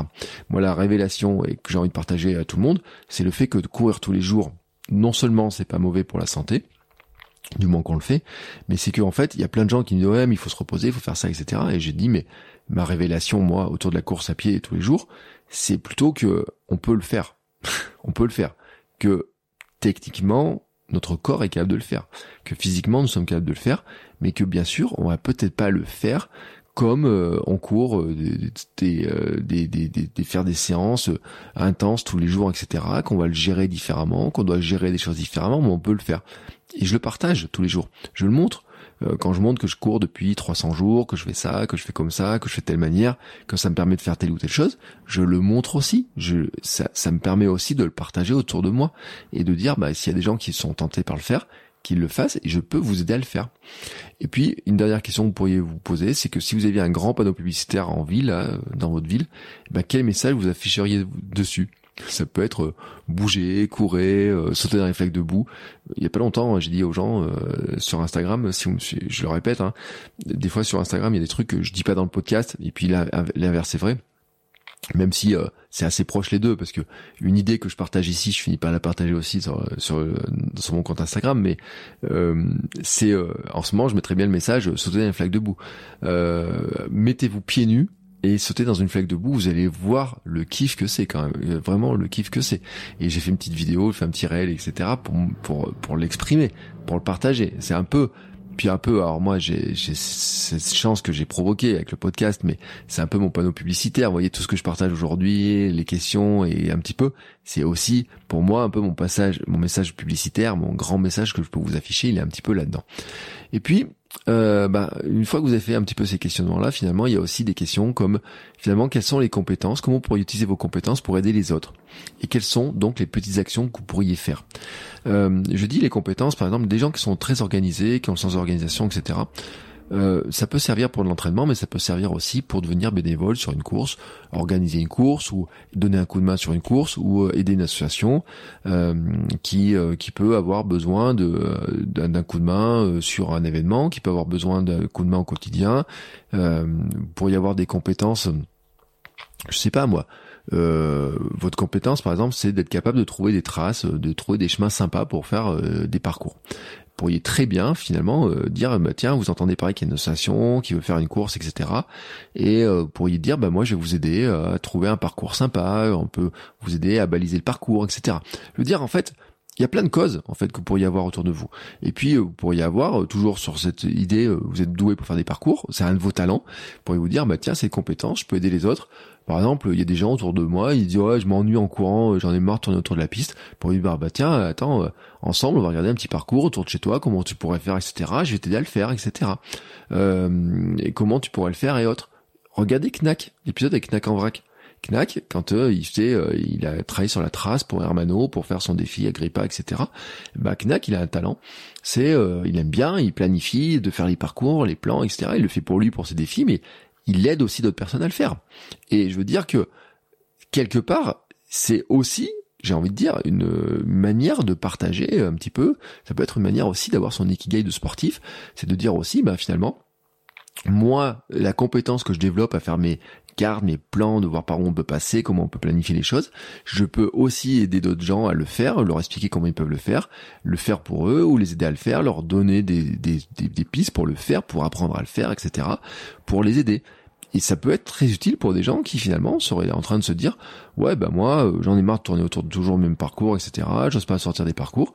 Et là quelqu'un arrive avec un talent en disant bah écoute euh, moi je peux te donner un coup de main on peut je peux te dire bah tiens voilà tel outil j'utilise comment tu peux faire regarde comment tu peux planifier etc et ça c'est des petites actions donc ça peut être pour des associations ça peut être pour des gens ça peut être pour vos voisins ça peut être des gens que vous croisez sur internet ça peut être dans la communauté moi dans la communauté du Hamster Club il y a plein de gens qui s'entraident comme ça qui se donnent des conseils sur euh, en disant bah tiens tel truc moi j'ai fait ça tel truc j'ai fait ça il y a des gens qui me posent des questions à moi, puis il y a d'autres membres qui, qui répondent aux questions avec leur vision et qui s'entraident, qui apportent leur aide. Et les petites actions, c'est aussi ça, j'ai envie de dire. Et c'est ça qui est intéressant, qui est important. Parce que chacun, quand on a une pratique, notamment, eh ben on peut se dire que euh, quand on la partage aux autres, quand on aide d'autres personnes, etc., on est aussi finalement, on construit, j'ai envie de dire un petit peu, la confiance, notre capacité à transmettre des choses, etc. Et c'est aussi notre manière de contribuer au monde. Et moi, je, je le dis, Ma vision, c'est que si on avait plus de gens qui fassent du sport, le monde irait mieux.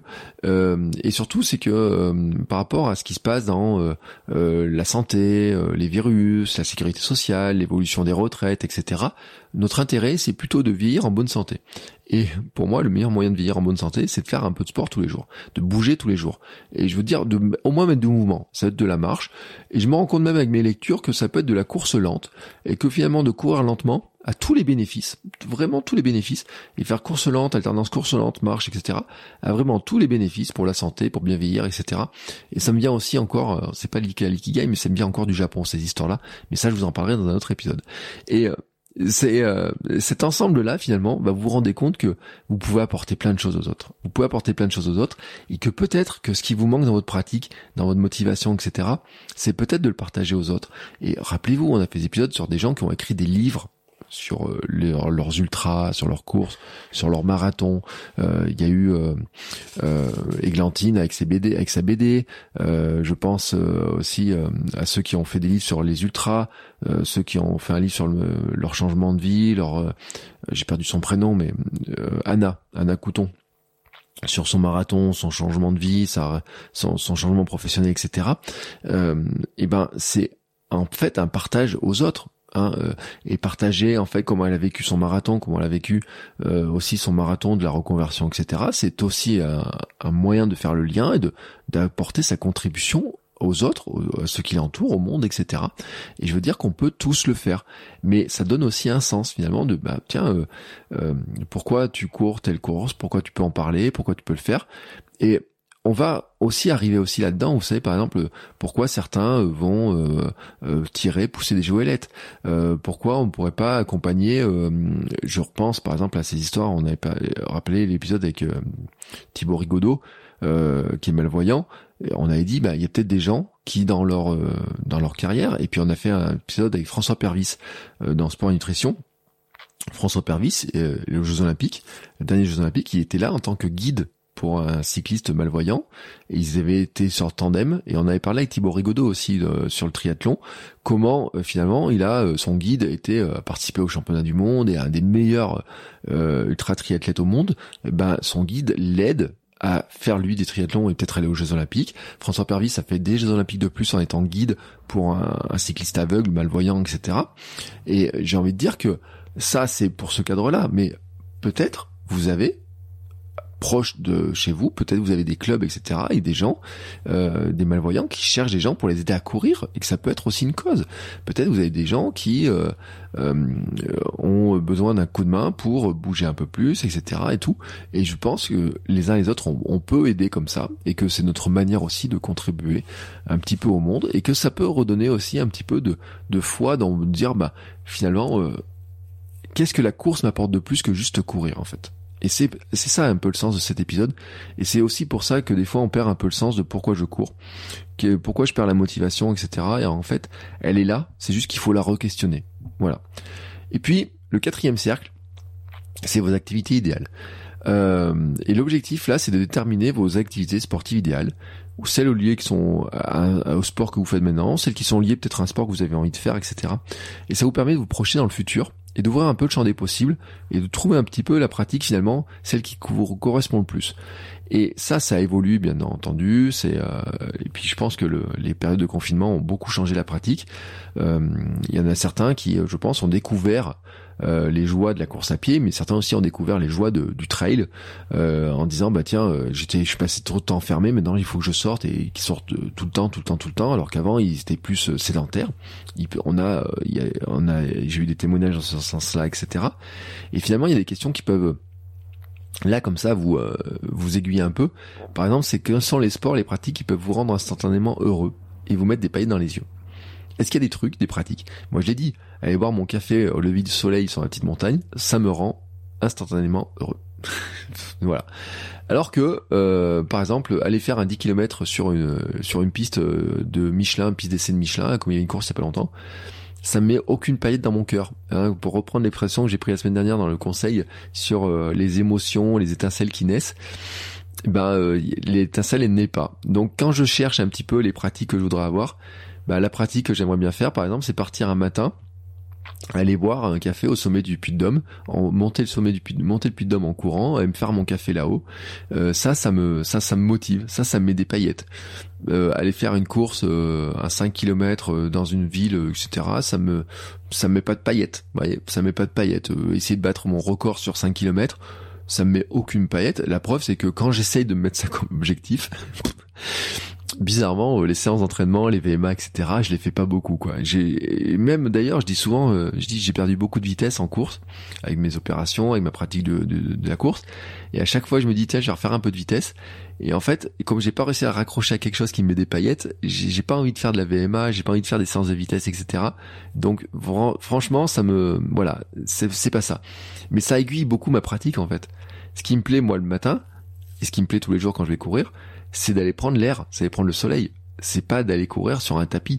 C'est pas euh, de, c'est d'aller courir. Euh, je préfère aller courir sur euh, dans, dans, dans les champs et sur les chemins que d'aller courir autour d'une piste. Et ça, ça aiguille ma pratique, forcément. Mais d'un autre côté, j'ai pas besoin d'aller faire des trails avec organisés avec plein de gens et tout, des organisateurs et tout, la musique au départ, pour que ça me motive j'ai pas l'esprit compétitif. Vous voyez, on reprenait euh, par exemple euh, euh Mathieu, j'ai vu la semaine dernière parce que c'est frais dans ma tête, mais euh, la première fois que je l'avais vu dans l'épisode, il avait le côté euh, défi, compétition. Vous voyez toutes les courses virtuelles qui ont été faites, etc. Répondait aux besoins de certaines personnes. Et moi, j'avais dit, mais les courses virtuelles, franchement, ça me motive pas. Je trouve ça, j'aime pas les courses virtuelles. Euh, alors après, je dis pas les courses sur tapis avec l'écran où vous avez les Swift et compagnie. Ah, peut-être ça me motiverait, peut-être j'en sais rien. J'ai pas essayé. Mais par contre, les courses, euh, euh, même là, il y avait le 5 km virtuel pour se qualifier au championnat de France. courir 5 km dans mon coin ne me motive pas. Faire un 5 km sur, si je trouve un 5 km sur un lieu de vacances où il y a de la musique, de la bonne ambiance, etc. Bah oui, ça, ça pourrait me motiver. Vous voyez, c'est pas les mêmes pratiques, c'est pas du tout les mêmes choses. Et c'est, c'est, c'est, c'est ok, en fait. Chacun, il fait ce qu'il veut, j'ai envie de dire. Et là, moi, le but de cet épisode, c'est de vous aider, de vous guider à travers certaines réflexions, certaines questions que vous pouvez vous poser pour justement trouver une pratique que vous trouvez plus adaptée, plus intéressante pour vous et qui va donner du sens et qui peut-être vous, peut vous aider à retrouver la motivation. Et puis on peut être dans aussi euh, bah, les associations, les clubs que, dans lesquels vous aimeriez vous engager. Donc là j'en ai longtemps parlé, mais c'est une question que vous pouvez vous poser finalement dans le futur, bah, de vous dire j'aimerais bien m'engager pour telle cause, j'aimerais bien m'engager pour le club du, du coin, j'aimerais bien donner un petit un, un, un aide au coin, au club du coin. Mais par exemple, ça peut être de dire, euh, je voudrais par exemple donner de l'aide aux enfants, au club pour entraîner les enfants, parce que bah, quand j'étais gamin, je me souviens que j'aimerais, que j'aimais bien, euh, je voulais être un champion, etc. Bon, je pouvais, pas pu le faire, mais par contre, peut-être que je peux aider des enfants à courir, à être encadrant, etc. Aider des gamins à courir, que le club a besoin de, de coups de main, de bénévoles pour faire. Pourquoi pas J'ai envie de dire. Et là aussi, ça donne un sens, ça donne un sens différent. C'est-à-dire que euh, vous allez placer finalement votre bonheur, votre bonheur de bouger aussi, etc., dans un autre partage, dans une autre manière de voir les choses. Et puis, euh, une autre question qui se pose, c'est si, vous, si tout était possible, quelle course, quel sport aimeriez-vous faire? Et peut-être même, peut-être, est-ce que ça pourrait pas devenir un métier? Mais là, c'est quand on pousse l'ikigai au, au, au, bout du bout du bout. Mais c'est parce que moi, c'est les questions que je me suis posées. C'est de dire, bah, finalement, dans le partage, dans la course, etc., ce qui m'intéresse le plus, c'est de partager, d'aider. Est-ce que je pourrais pas faire coach sportif? Est-ce que je peux faire coach mental? Est-ce que je peux faire euh, coach de vie? Enfin, vous voyez, des questions comme ça. C'est pour ça que moi, mon changement de vie, il pousse jusqu'au métier, jusqu'au vraiment métier. Vous n'êtes pas obligé d'aller si loin. Vous n'êtes pas obligé d'aller si loin. Mais on a des cas et on a des exemples. Et puis d'autres podcasts auxquels je pense. Je pourrais faire un petit clin d'œil euh, justement. Vous savez, euh, Let's Try Podcast où finalement il a passé ses diplômes pour être coach, etc bah c'est aussi finalement une autre manière de vivre la course, de vivre sa pratique et ça, de dire bah moi ce qui me motive c'est de courir, mais aussi d'accompagner des gens, etc. et d'en faire mon métier. Ça peut être aussi quelque chose qui peut compter pour vous, qui peut être un élément intéressant et que vous pouvez imaginer comme étant une reconversion potentielle, parce que finalement ça a tellement chamboulé votre vie que finalement ça peut être une reconversion. Et puis pour d'autres pas du tout. Et pour d'autres vont dire, bah moi je préfère courir pour une association, faire des défis. Et puis pour d'autres, ça va être dire, bah moi finalement, je veux juste inspirer les gens par mon compte Instagram et tout. Et, c'est tout est ok en fait, tout tout tout est ok. Mais en fait, maintenant dire, voilà, si tout était possible, quelle est la course, le sport que vous aimeriez faire? Et vous dire à chaque fois, donc vous allez en lister euh, plusieurs, et vous poser la question de dire pour chacun, chacune, est-ce que j'ai une croyance qui me dit que c'est impossible? J'aimerais faire un marathon, mais je pense que c'est impossible. Et là maintenant, quels sont les arguments qui vont contredire cette croyance? Bah voilà. Par exemple, il y a quelques années, je me disais, j'aimerais courir un marathon, mais pour moi c'est impossible. Et ma croyance était déjà un, j'aime pas courir longtemps. je m'ennuie quand je dépasse une heure de course, je m'ennuie. Je l'ai vraiment dit en plus. Le pire, c'est que je pense que je l'ai dit dans les premiers épisodes du podcast.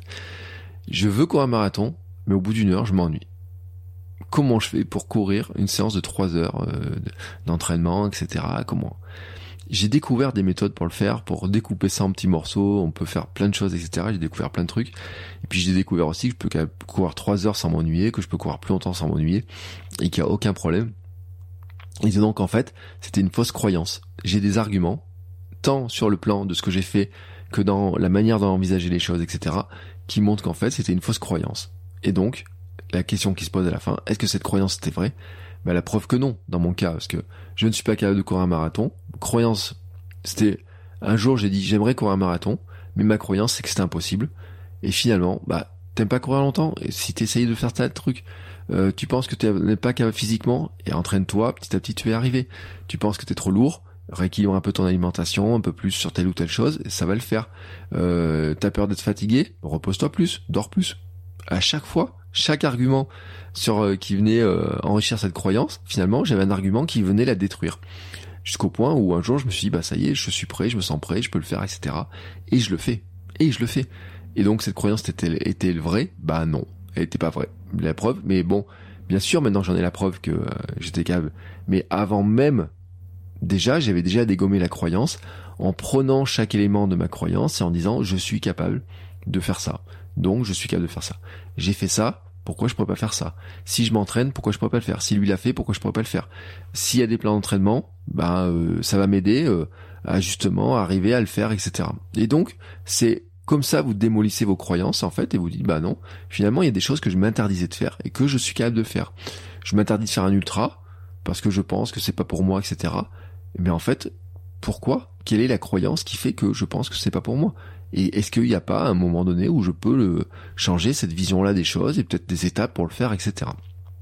Et puis, finalement, bah maintenant que vous avez un petit peu démoli un petit peu ces croyances, euh, finalement, vous allez pouvoir vous poser la question de quelles compétences vous avez besoin. Est-ce que vous avez des besoin de compétences techniques mentale, de l'organisation, des séances spécifiques, de l'accompagnement, de l'aide, quelqu'un qui vient vous aider, qui vient vous accompagner. J'ai envie de dire là aussi, hein, euh, peut-être que si vous avez des compétences, vous, pour courir de l'ultra, vous avez déjà fait des ultras, etc., peut-être que vous pouvez mettre, vous pouvez aider des gens à courir leur propre, leur propre ultra, les accompagner sur des courses. Reprenez Tom Runner par exemple. Euh, Tom Runner, euh, il a fait la traversée du l'Auvergne en courant, etc. J'avais eu deux fois sur le, j'ai eu deux fois sur le, podcast. Et puis, euh, en fait, euh, quand euh, on en a discuté, mais il a accompagné d'autres personnes. D'ailleurs, la preuve, c'est qu'il a, il a accompagné Emma, vous savez, qui a fait la même traversée en famille avec avec son père et son neveu et tout pour une association pour les enfants. Et là, on a un cumul justement de comment est-ce qu'on mélange le trail, la course, l'ultra, euh, collecter de l'argent pour euh, les enfants de l'hôpital, etc. Une cause qui lui tient à cœur, euh, etc. Par, par, ce qu'elle fait. Et puis euh, comment elle le met ça à la course. Et puis comment Thomas, il vient se lier à ça en disant bah tiens, je vais les accompagner sur une certaine partie de la du chemin. Je vais les rejoindre à tel endroit, je vais les aider, on va les je vais pouvoir les guider. Peut-être je peux leur amener du matériel, peut-être je peux leur amener à boire ou à enfin, vous voyez, je veux dire en fait. Et ça lui donne un sens à Thomas sur le fait d'avoir d'aider d'autres personnes à le faire parce que il sait que lui, quand il l'a fait, ça lui a apporté, euh, euh, c'était génial de pouvoir le faire à tout, et il sait aussi que peut-être qu'il a eu besoin d'aide pour le faire, et que en aidant d'autres personnes et d'autres à le faire aussi, ça va aussi l'enrichir sa manière de courir et de ça lui apporte une autre vision de juste courir pour lui, pour ses propres, pour son propre défi à lui. Et donc finalement, bah, c'est qu'est-ce que ça vous apporte ces activités-là? C'est qu'est-ce que ces activités-là peuvent vous apporter? Et c'est là où on en revient. Est-ce que vous apporte de la joie, de la confiance en vous, le fait de vous dire je suis capable de le faire? Est-ce que ça apporte le fait de vous dire bah finalement je redonne un petit peu à des associations ce qu'elles m'ont apporté? Moi j'avais dit, euh, j'ai proposé à mon club par exemple, j'ai dit bah moi j'aimerais bien, euh, pourquoi pas euh, prendre un groupe d'entraînement un peu différemment, etc. pour les aider à courir, mais peut-être des gens qui se disent je suis pas capable de courir, peut-être que je peux les accompagner sur la partie mentale, la partie accompagnement global, parce que peut-être qu'il y a des gens qui voudraient bien venir mais qui ne se sentent pas capables de pousser les portes d'un club et qui finalement seraient très bien dans un club pour être accompagnés pour apprendre à courir. Pourquoi? Parce que moi-même, à une époque, je me, je pensais que je pouvais pas aller dans un club, mais moi j'ai fait l'effort de, enfin l'effort, et j'ai passé le cap en fait. J'ai démoli la croyance en me disant bah je vais quand même demander. Un déjà, euh, avant de me dire je suis pas capable, je peux pas le faire, je vais déjà demander. Et une fois que j'ai demandé, de de faire des séances d'essai, et puis je me rends compte de ce que le club m'a apporté dans la structuration de mes entraînements, dans la rencontre que j'ai pu faire, dans le fait que j'ai pu progresser beaucoup par ce biais-là. Et je m'étais dit comment je pourrais aussi aider à mon tour d'autres personnes qui vont faire le même cheminement, c'est-à-dire de vouloir euh, peut-être rejoindre un club et qui se disent j'ai pas ma place. Et peut-être qu'en fait bah, il faut leur faire une place avec un petit groupe euh, spécifique euh, etc et j'ai des entraîneurs du il y a des entraîneurs qui l'ont fait pour par exemple accompagner des femmes qui reprennent le sport qui étaient sur le bord de la piste à regarder leurs enfants courir et qui à un moment donné bah, disent bah moi j'aimerais bien courir. Et qui comme ça sont passés tac, on passe de euh, finalement je regarde les autres courir à je cours à mon tour et qui avait besoin d'avoir un groupe un peu spécifique, etc. avec des horaires d'entraînement un petit peu spécifiques. Et donc je veux dire que, vous voyez, on est en même, ça met plein de sens en fait. Peut-être que l'idée aussi dans cet épisode, c'est vous donner un peu des idées, etc. C'est de vous de vous faire réfléchir là-dessus, parce que il y a peut-être des moments où on, vous pouvez vous dire, mais en fait, ça j'ai pas envie de faire, j'ai pas envie de faire. Et puis ça, par contre, ça me très bien eh ben, ça vous très bien. Pourquoi vous feriez pas? Qu'est-ce que ça vous apporterait ces activités? Et quand vous en êtes arrivé à ce stade-là, maintenant il va y avoir une autre question qui va se poser, c'est que est-ce que finalement ces activités ont des inconvénients? Est-ce que elles ont, des, elles vous posent des problèmes? Et est-ce que vous pouvez les contourner? Et est-ce que ces inconvénients sont bien supérieurs aux avantages? Et attention, c'est une question qui est importante parce que peut-être il y a des pratiques qui vous botteraient bien, mais qui sont trop, qui prennent trop de temps, peut-être. Votre, une des valeurs pour vous, c'est de passer du temps avec votre famille. Et en fait, vous aimeriez faire un, certaines courses, des ultras et tout, mais ça vous obligerait en fait à courir, à ne pas pouvoir passer plus de temps avec vos familles, pas être avec vos enfants, etc. Et eh ben, ça va pas vous apporter de la joie. Et donc là, peut-être, vous allez éliminer ça. En fait, vous allez vous rendre compte que peut-être que courir certaines distances vous demande trop d'entraînement, trop de temps, et vous n'avez pas envie de le faire. Et c'est comme ça. Et vous allez pouvoir l'éliminer. Et à l'inverse, vous avez des activités qui ont des inconvénients, mais vous dites, oui, mais cet inconvénient, je peux passer à côté. Je peux le contourner. Par exemple, euh, je suis, euh, je dois courir euh, euh, quatre fois par semaine, je dois courir pour préparer un marathon, j'ai pas trop le temps, etc. Mais si je me lève tôt le matin, je peux le faire. Je cours en mode fantôme. Ah bah tiens, je peux préparer. Euh, ma préparation, euh, quand j'ai commencé à préparer le marathon d'Albi, que j'ai pas pu courir à cause du Covid, euh, ma femme avait commencé sa formation en naturopathie. Et, elle part le samedi et le dimanche, elle part faire le week-end de formation. Enfin, le, le, samedi matin, elle part, elle rentre le samedi soir, elle part le dimanche matin, formation, etc. Et moi, je m'occupe de ma fille. Et à ce moment-là, je me dis, mais attends, il y a le marathon d'Albi, comment je fais pour préparer Ce week-end de, la course, je pourrais le faire parce que ma femme, elle a pas de formation, donc on peut gérer, etc. Elle a ses parents à côté, on peut gérer avec les grands-parents, Camille, c'est pas un souci. Quitte à aller à Albi avec moi et tout, on pourra, on peut trouver, on peut sur un week-end sympa inconvénient, un des inconvénients, hop, il est passé. Mais par contre, comment je fais pour passer les entraînements? Alors il y en a, je vais passer pendant le temps Camille était à la crèche à l'époque. Euh, je vais passer donc le mardi, pas de problème, pendant qu'elle est à la crèche. Euh, le vendredi, euh, je peux faire telle séance. Il y a les séances de club. Là, c'est j'ai l'habitude d'aller aux séances de club. On a balisé le comme ça. Mais il manque quand même ma sortie longue. Comment je place ma sortie longue? Et ben, je me suis dit, bah, je peux la placer très tôt le dimanche matin. Je peux partir le matin à 5 heures la faire. À 5 heures, je suis rentré, j'ai fait deux heures de sortie longue. Et c'est ce que j'ai commencé à faire. Et c'était au mois de, février, je me rappelle, et je dansais sur le parking à côté de la maison, etc. Parce que j'étais heureux de l'avoir fait. Parce que ça m'a apporté de la joie de me dire, t'as été capable de courir deux heures comme ça. Et tu rentres frais, dispo et tout. Et puis en même temps, tu vas aller chercher un bout de pain et tout le monde va être content. Et, et euh, à limite, si t'avais pris ta douche et que tu sentais pas mauvais, personne ne se rendrait compte que t'avais couru ce matin. Et c'est ça en fait, ça fait partie aussi de ça. Comment on peut le contourner Et finalement, l'inconvénient pour moi, c'était quoi? C'était de me lever plus tôt. Je me suis dit, bah, limite, euh, me lever plus tôt, mais par rapport à l'avantage de d'être content, de courir, de pouvoir préparer une course, de pouvoir faire ça et tout, bah, l'inconvénient de me lever plus tôt, je dis en plus je peux le contourner parce que en me couchant à une heure normale, eh ben j'ai mes 7 heures de sommeil parce que si je me couche à 22 heures, je me lève à 5 heures, j'ai 7 heures de sommeil, je ferai une sieste l'après-midi pendant Camille dort, je ferai une petite sieste avec elle. Et où est le problème? Où est le problème? Et donc là, j'ai envie de dire, c'est des fois en fait, on se fait des montagnes et en réfléchissant un petit peu comme ça, on arrive à se dire, il y a des activités qui me paraissent un peu insurmontables, mais je suis capable de le faire. Par exemple, moi je me dis, je suis pas capable de faire un triathlon parce que je nage comme une enclume. Et puis dans le même temps, je me dis oui, mais t'as fait un subrun ou t'as nagé, euh, euh, t'avais euh, 1 km 8 Non, combien on a fait de natation? Je sais même plus. Oui, je sais même plus combien il y avait de natation. Donc t'as fait ça euh, ou trois bornes de natation, tu l'as fait. Donc si t'es capable de le faire, si tu t'entraînes un peu plus, t'es capable de le faire. Oui, mais bon, faut aller à la piscine. Et alors, tu peux t'organiser, etc. Donc à chaque fois, on est capable de démonter des trucs.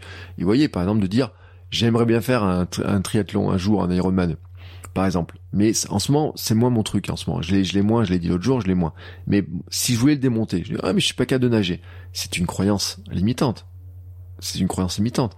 Mais les arguments qui contredisent, c'est de dire, bah oui, mais tu prends des cours avec un entraîneur de natation, il va te donner quelques leçons pour nager, il va t'expliquer comment enfin savoir bien utiliser tes jambes, et une fois que tu auras compris comment bien équilibrer ton, corps, tu arriveras à nager, et donc ça sera bon.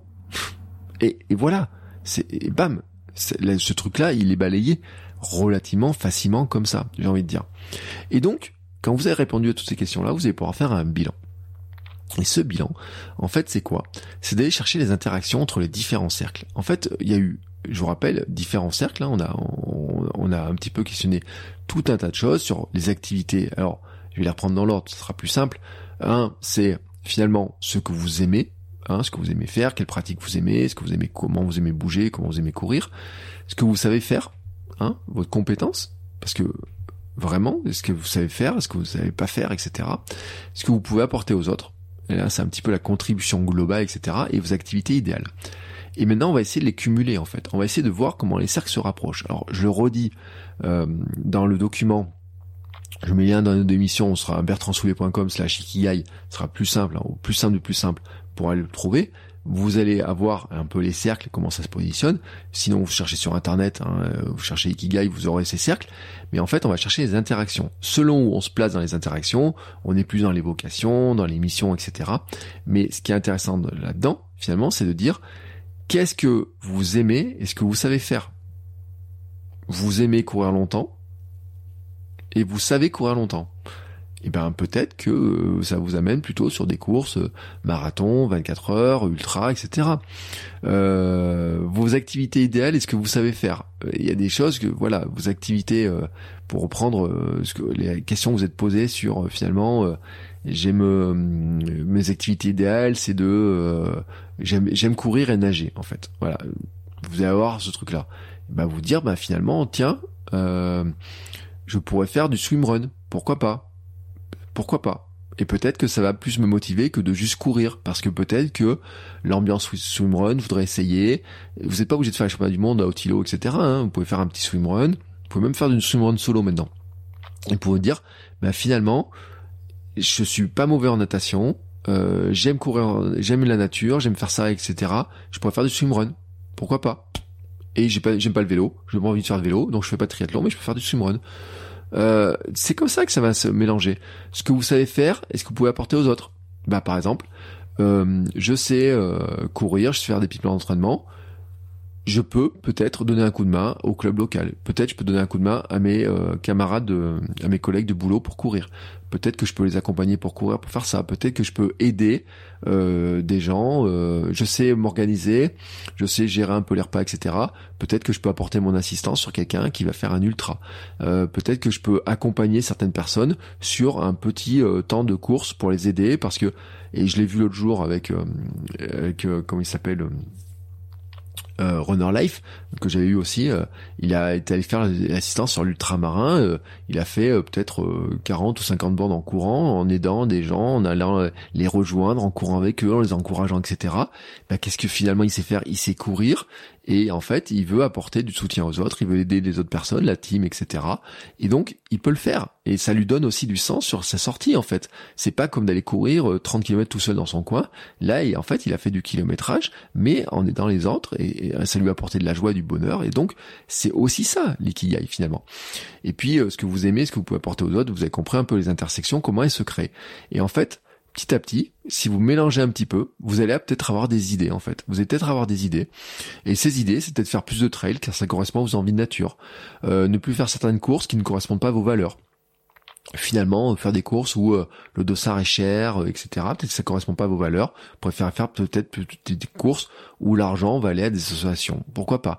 Est-ce que ces courses vous donnent l'étincelle Hein, par rapport à ce que je vous disais, est-ce qu'elle vous motive vraiment Peut-être qu'il y a des courses, vous vous rendez compte que finalement vous le faisiez en vous disant, bah tiens, j'aime bien faire des cours, j'aime bien faire ça, mais finalement quand je suis dessus, c'est pas si motivant que ça. Et puis il y a peut-être d'autres courses qui vont plus vous motiver.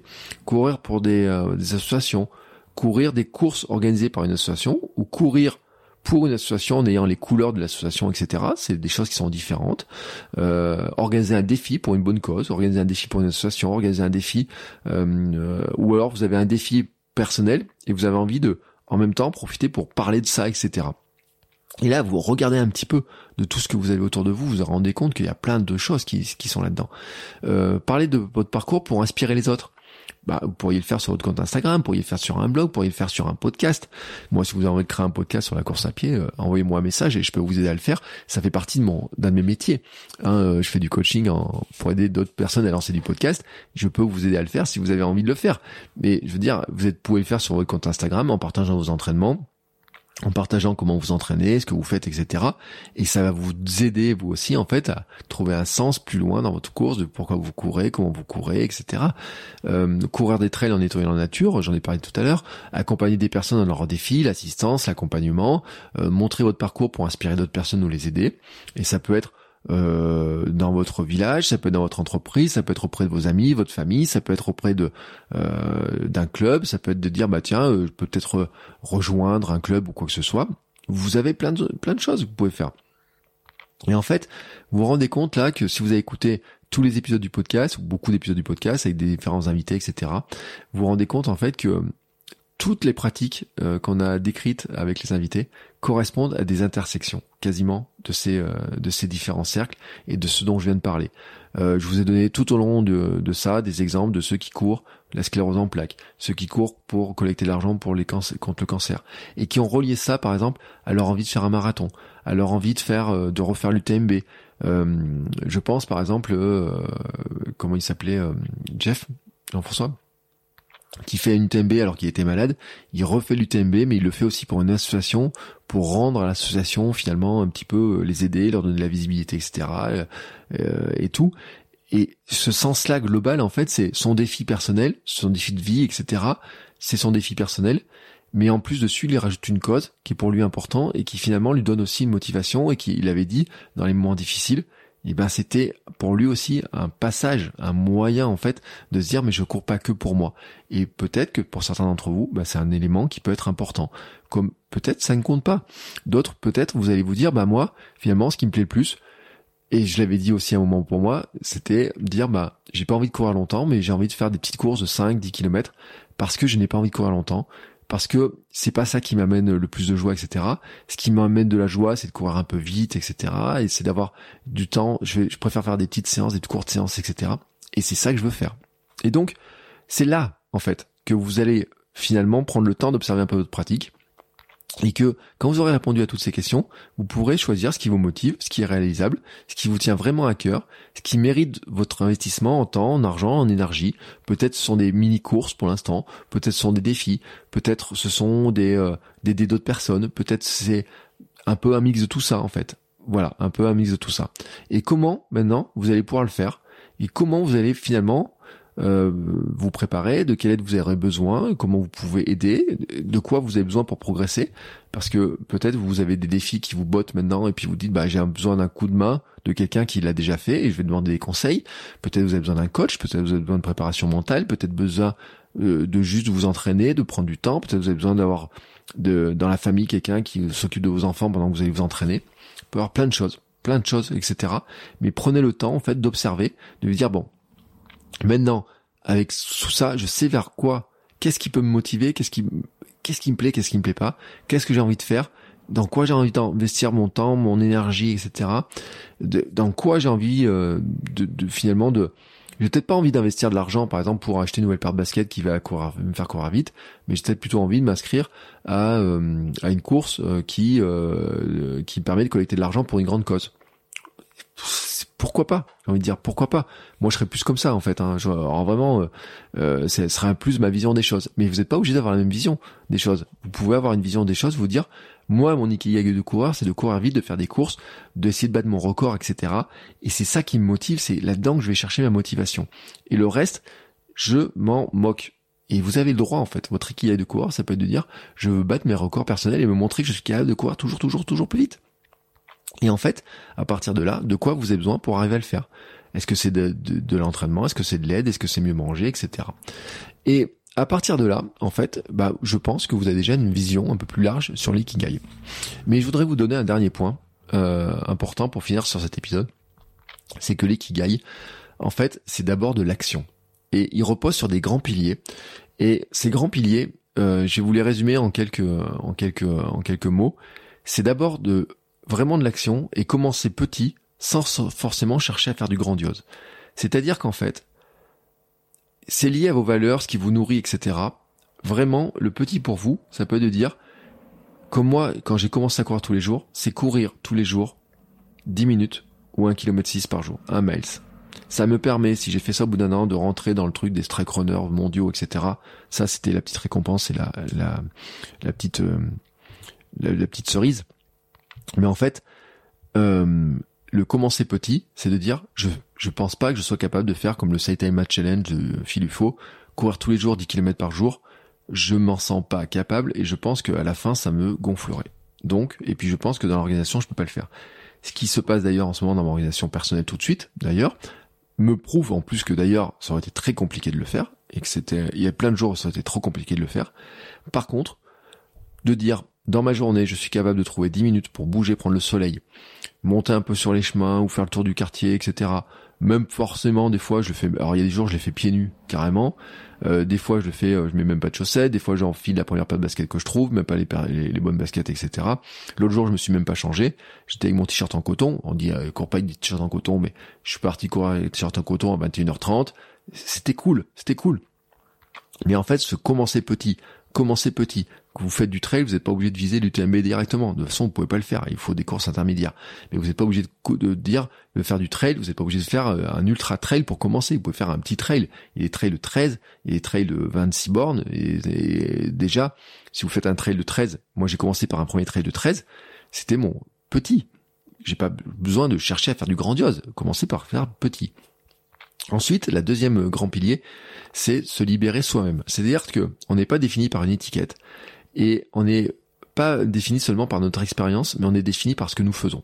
En fait, ce que je dis, j'ai dit sur mon compte Instagram, j'ai même épinglé sur mon compte Instagram, c'est on n'est pas coureur quand on est quand on fait un marathon, on ne devient pas coureur en faisant un marathon. En fait, on est coureur quand on court. On est cycliste quand on fait du vélo. On est nageur quand on nage. Donc, c'est on n'est pas, c'est pas l'étiquette qui nous définit, c'est l'action qui nous permet d'avoir l'étiquette, en fait, qui nous permettrait de le faire. En fait, de dire je suis un coureur ne vous fait pas courir. De courir vous fait courir et vous amène à être un coureur. Et c'est vraiment ça l'ikigai qui est important en fait. C'est de dire que on est d'abord ce que nous faisons et qu'il faut dépasser aussi certains stéréotypes de dire que euh, ben dans ma jeunesse je n'étais pas. On m'a dit dans ma jeunesse je ne suis pas euh, sportif je ne suis pas ça, je peux pas faire ça, tu pourras pas être un champion, euh, faire du sport c'est pas un métier, etc. Et que ça je peux dépasser les stéréotypes. Ça je peux le dépasser. Moi je l'ai entendu ce truc de dire non mais faire du sport c'est pas un métier, il faut avoir un vrai métier. Et si ma revanche de maintenant c'était justement de dire comment j'arrive à être à faire du sport mon métier, même si c'est pas le métier que j'avais prévu, être Michael Jordan, Platini, Agassi, c'est pas ça. Moi, quand j'étais gamin, c'était ça le métier que je voulais faire, ça aurait été ça mais que peut-être en fait en écoutant ma petite voix intérieure, etc. Et ce que je vous recommande de faire, me dire, mais finalement j'ai quand même envie de travailler dans le milieu du sport et que faire ce que je fais tout de suite, des podcasts, vous aider à courir, à bouger, etc. Et eh ben c'est ça aussi mon ikigai. Mon ikigai de coureur, c'est aussi d'expérimenter ce que je peux faire en course, d'expérimenter des nouvelles techniques, d'expérimenter des nouvelles choses, de tenter, de faire des défis perso, de faire des choses, etc. Le partager avec vous, de vous montrer ce qui est possible et de vous aider vous aussi, de vous accompagner et d'y rajouter aussi ma couche de préparation mentale, puisque je suis certifié en préparation mentale, d'y rajouter ma couche de communication, ma couche de marketing aussi, et de vous dire, bah, peut-être en fait, si vous avez un défi, je peux vous aider à à communiquer autour de votre défi, de trouver des sponsors, etc. Je peux aussi vous aider à faire ça. Et que peut-être que le métier que je recherche, ça peut être ça aussi. Vous voyez ce que je veux dire? Et donc là, je me libère en fait en disant, bah non, si le sport peut être un métier, peut-être pas comme je pouvais l'imaginer en étant un sportif de haut niveau, etc. Mais en étant un sportif à mon niveau, en étant champion du monde de mon monde, c'est aussi ça, en fait, euh, chercher son ikigai et euh, chercher son ikigai de sportif. Et puis, il y a un, autre pilier, c'est l'harmonie, la durabilité. En fait, déjà, c'est faire preuve de patience pour progresser petit à petit. Et l'harmonie, en fait, c'est comment vous intégrez ça dans toute votre vie, en fait. C'est-à-dire qu'en fait, comment vous êtes capable d'adapter petit à petit. Et c'est là où je reviens sur l'idée de dire que moi, j'ai découvert qu'en fait, ma philosophie de vie, c'est SAM, sommeil, alimentation, mouvement. Et c'est vraiment l'équilibre de l'ensemble qui est important. C'est-à-dire que j'ai, euh, c'est pas euh, euh, placer ça au forceps en fait. Bien sûr, j'aurais pu placer ça au forceps en disant euh, non non mais moi j'ai décidé de courir à 11 heures, tout le monde se débrouille pour faire ça. Moi j'ai décidé de faire ça euh, et qui même me suivent et les autres vous avez rien à dire, attaque. on pourrait faire ça. Mais en fait, ça dure pas longtemps ces histoires-là. Et c'est là où vous avez les contraintes, c'est là où ça va venir contre vos valeurs, etc. Mais comment vous adaptez finalement votre environnement, votre vie à votre sport, votre pratique, à ce que vous avez envie de faire? Comment vous pouvez mêler les deux?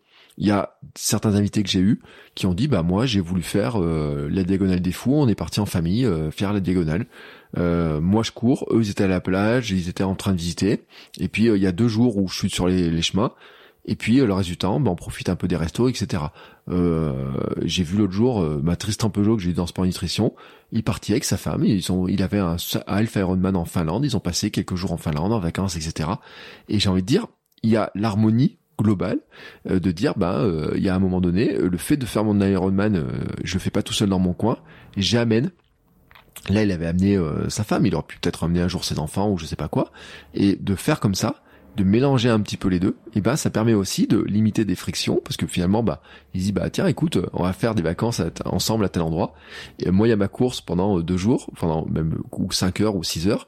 Il y a l'organisation autour. Mais après on prendra du temps on fera ça on fera ça etc et en fait ça permet de mettre de l'harmonie donc ça limite les frictions ça devient plus facile et puis c'est ce qui permet en fait de dire que on va euh, cette harmonie cette durabilité c'est comment on fait petit à petit pas après pas, hein, que je le disais, commencer petit et tout, le faire régulièrement, et ne pas chercher la grande satisfaction tout de suite, le truc clinquant, immédiat, etc. Mais se dire que finalement, on va aussi chercher quelque chose qui est peut-être sur le plus long terme. C'est-à-dire que moi, je le dis, ma victoire, c'est d'être en bonne santé. Ma victoire, c'est de faire 30 kilos de moins. Ma victoire, c'est pas de les chercher juste une médaille pour un marathon.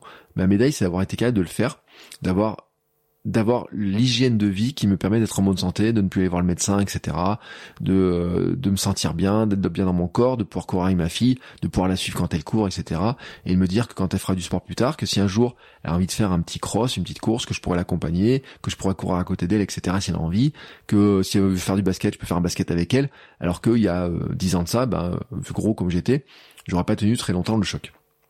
Et en fait, c'est c'est pas une satisfaction euh, clinquante, un truc qui brille forcément, mais c'est une satisfaction en fait qui c'est vous voyez ça ça infuse un peu tous les jours cette histoire-là. Tous les jours un petit peu, je je vois un petit peu les bénéfices de ça. Et ça c'est un élément qui est vraiment important et qui m'amène à notre pilier, c'est la joie des petites choses en fait.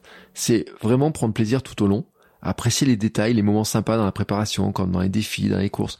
C'est sûr que par exemple si vous faites une course, le jeudi mon marathon, euh, je prends le mur le moment où je passe le où je prends le mur en pleine figure, c'est pas agréable. Il est pas agréable. Et la question, c'est de me dire, mais qu'est-ce que tu fous là? Pourquoi tu fais ça? Comme ceux qui courent à des ultras, qui font 110 bornes, ou 130, ou même 100. Et à un moment donné, on dit, mais qu'est-ce que tu fous là? Pourquoi t'es là? Qu'est-ce que tu fais? C'est bien sûr que tous les moments sont pas sympas. Mais à côté de ça, il y a plein de moments sympas la ligne de départ, l'ambiance de départ, la ligne d'arrivée, euh, les, gens qu'on croise, la vue, d'avoir vu des animaux quand on fait du trail. Euh, moi, le matin, euh, quand je vois des renards courir et tout, je suis content.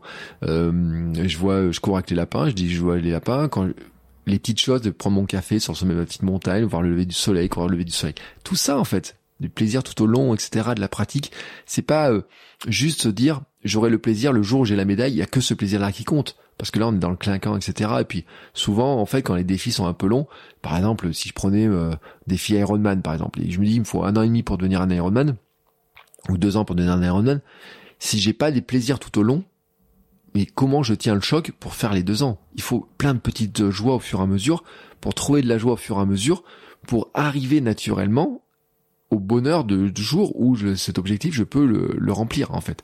C'est ça qui est, un élément qui est important. Et puis un dernier point, c'est le être ici et maintenant. C'est l'un des derniers piliers des Ikigai. C'est vraiment la notion de ici maintenant. Alors on pourrait toucher, toucher la notion de flow, c'est-à-dire être absorbé par ce que nous faisons. Et j'ai un livre sur le, le, running flow qui est vraiment très intéressant, qui montre qu'il y a des sportifs, même de très haut niveau, qui ont vraiment eu des, euh, leurs médailles, leurs qualifications pour des grandes compétitions, parce que le jour où ils ont été dedans, ils étaient pleinement concentrés sur la seule chose qu'ils avaient à faire. Et là, c'est des choses qu'on voit en préparation mentale aussi, c'est cette concentration, comment on est concentré vraiment dedans, c'est-à-dire sur ce que je fais maintenant, c'est un tunnel en fait. C'est il n'y a le passé n'existe plus, le futur n'existe pas encore, il n'y a que le présent que je crée au fur et à mesure, que je vis au fur et à mesure et mes pensées c'est qu'est-ce que je fais maintenant pour avancer? Sur mon marathon, c'était quel pas je vais faire pour avancer, pas après pas pour me rapprocher des 42 km 195. Euh, quel pas je fais euh, sur le 400, sur le 496 challenge On était un peu dans le même genre. C'est quel pas je fais aujourd'hui Qu'est-ce que je fais aujourd'hui pour avancer dans mon challenge, pour réussir mon challenge Et eh ben tant pis, c'est euh, euh, peut-être courir moins vite, c'est peut-être marcher à des endroits où je pensais le faire en courant, c'est peut-être découper en plusieurs morceaux. Et puis je me suis apporté de la joie. Il y a un truc, un de ces jours sur le 496 challenge, le jour 18, j'ai couru 6 fois 3 km pour faire 18. J'avais fait une vidéo, mais la vidéo était ennuyeuse, donc j'ai jamais publié, mais c'était ennuyeux pas possible, j'ai tout, tout effacé. Mais en fait, j'avais fait 6 x 3, 18 et j'allais courir toutes les heures. Je partais courir 3 km, je revenais, je travaillais, je partais courir 3 km. Et ça, ça m'a apporté une joie, mais un truc, c'était drôle, mais c'était vraiment très drôle en fait. Et, euh, et c'était vraiment ce mix un petit peu dans la joie des petites choses, être absorbé euh, sur l'instant, je cours et puis euh, hop, après je reviens, je travaille et je fais ça, etc. C'est vraiment ça cette logique-là. Et je vais finir sur une citation et qui va me permettre de, de, de, de, vous donner le sens. Euh, Ken Moji, qui a écrit le petit livre de l'ikigai, dit « Dans n'importe quel environnement, il est en théorie possible de trouver son ikigai, sa raison de vivre, quelles que soient ses propres performances. » Et ça, je crois que c'est important. C'est-à-dire qu'en fait, vous pouvez vous dire, il y a des grandes stars, des champions et tout, ils ont trouvé leur manière de vivre, etc., leur mission. Ils vous disent, ma mission, c'est de courir, d'être champion, d'être un tout, à tout. Mais en fait, c'est que chacun d'entre nous, on a notre ikigai et notre raison de courir, de pourquoi on va bouger, de raison de faire du sport, de raison de faire des défis, etc. Chacun d'entre nous, on a notre manière de le faire. Chacun d'entre nous. Et chacun, quel que soit notre niveau, quelle que soit notre pratique. Pour certains, ça va être de courir longtemps. Pour certains, ça va être de courir vite. Pour certains, ça va être de faire de plusieurs sports. Pour certains, ça va être de le faire pour une association, pour eux, pour des voisins, pour des amis, pour leur famille, pour une cause qui leur parle, pour euh, la planète, pour euh, participer à un événement mondial comme les Jeux Olympiques, pour pour le handicap pour certains, pour lutter contre des maladies, pour montrer que euh, ils sont l'exemple qu'on peut arriver à lutter contre une maladie, faire des sports, etc. Chacun, chacun a son ikigai. Chacun a sa manière en fait de dire que il a sa raison de vivre, de courir, de bouger, de faire du sport, de le partager ou pas, de le garder pour soi, de le partager, etc. Mais qu'il est normal aussi de pas le trouver facilement tout de suite, parce que en fait, ça évolue. Il y a des moments où moi j'étais dans, je prends un dossard toutes les semaines parce que c'est ce qui me motive. Et là, ça fait deux mois deux ans, je veux dire, pardon, deux ans que je n'ai pas pris de dossard parce que je suis allé chercher la motivation ailleurs, parce que mon ikigai de coureur a changé, parce que ma raison de courir a changé. Et je voulais vous donner à travers cet épisode beaucoup d'exemples. Vous voyez, ça fait deux heures quand même d'épisode. C'est un épisode qui est, qui est long et je savais qu'il serait long parce que c'est un sujet qui, ça fait des mois que j'y pense à ce sujet-là, à dire que c'est un sujet qui est tellement important. Et l'autre jour, quand j'ai vu les réactions, disant mais j'ai pas trop le mental, j'ai pas trop la motivation, j'arrive pas trop, euh, j'arrive pas à me motiver pour faire ça, etc. Je me dis, quand même, là, il y a un truc dont c'est le moment d'en parler, en fait. C'est le moment d'en parler. Il est normal de ne pas trouver toujours la motivation. Il est normal toujours de ne pas toujours avoir envie, etc. Mais ce, cette sorte, cette vision de l'ikigai que je voulais vous la partager aujourd'hui, c'est vous dire en fait que si vous posez ces questions-là, si vous le réfléchissez un petit peu plus globalement à votre pratique, comment elle s'introduit dans votre journée, dans votre semaine, dans votre vie, dans votre tout votre parcours, dans votre vie familiale, dans ce que vous faites, dans ce que vous avez appris, dans euh, ce qui compte pour vous, etc. Vous pouvez en fait faire un mix de plein de choses et que ce mix de plein de choses peut vous amener en fait à mêler le sport et des grandes causes, le sport et des associations, le sport et des trucs qui vous touchent, euh, la course pour vous, la course pour votre mental, la course pour aider d'autres personnes, etc. Que même les réseaux sociaux, la communication, qu'il y a plein de choses qui peuvent se mêler là-dedans. Et que l'important, en fait, c'est de se poser des questions, mais surtout de perfectionner sa pratique tous les jours ou le plus souvent possible. Et ce que je vous dis pas de courir tous les jours, mais je vous dire qu'en fait, c'est que si vous pensez à la course un peu tous les jours, si vous pensez un peu au sport tous les jours, à comment vous faites un peu de sport tous les jours, bah déjà vous êtes pas très loin de votre ikigai, en fait. C'est euh, un élément qui est important que vous devez avoir en tête, c'est que euh, si euh, si vous courez, bon bien sûr vous courez, mais si le lendemain vous ne courez pas, mais que vous pensez quand même à la course et que vous pensez à qu'est-ce que je dois manger, comment je dois perfectionner, comment je fais mon parcours, comment je fais ça, comment je fais ça, comment je fais ça, bah dites-vous qu'en fait votre ikigai vous êtes vous l'avez probablement déjà trouvé, ou en tout cas que vous avez déjà les beaucoup d'éléments de votre ikigai et que si vous en êtes pas certain, certaine, en fait, ce qui va se passer, c'est que c'est en perfectionnant, en le faisant petit à petit, en le faisant régulièrement, que vous allez savoir si c'est le cas ou pas. En fait, l'ikigai, on peut le penser, mais la réalité, c'est qu'il faut le vivre. Et je reviens sur ce que je vous disais au départ, euh, cet exemple du euh, cette personne âgée, ce maître de karaté, qui a dit, qui a 102 ans, qui dit qu'en fait, ce qui était intéressant pour lui, son ikigai était de s'occuper de ses arts martiaux, à 102 ans. Perfectionner au fur et à mesure, etc. Et en fait, je sais pas si on va tous courir jusqu'à 102 ans, mais c'est ce que je nous souhaite, d'être des vieillards galopants, en pleine santé, etc. Et d'arriver à vieillir bien. Et en disant, bah, pour moi, c'est le mouvement, la course, le sport.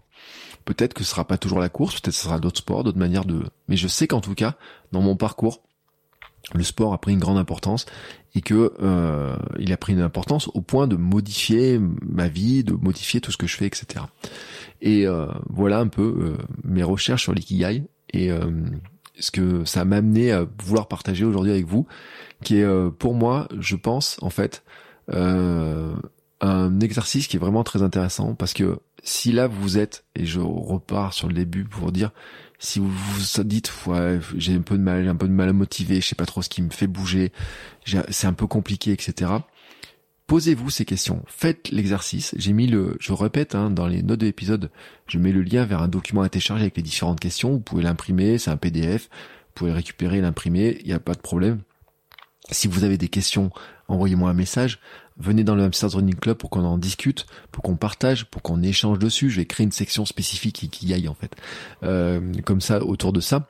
Euh, mais c'est euh, pour moi, j'ai envie de dire vraiment, c'est une question qui est, qui est, intéressante parce que quand on fait la préparation mentale, on cherche la motivation et on a plein de raisons de motivation extrinsèque qui viennent de l'extérieur, etc.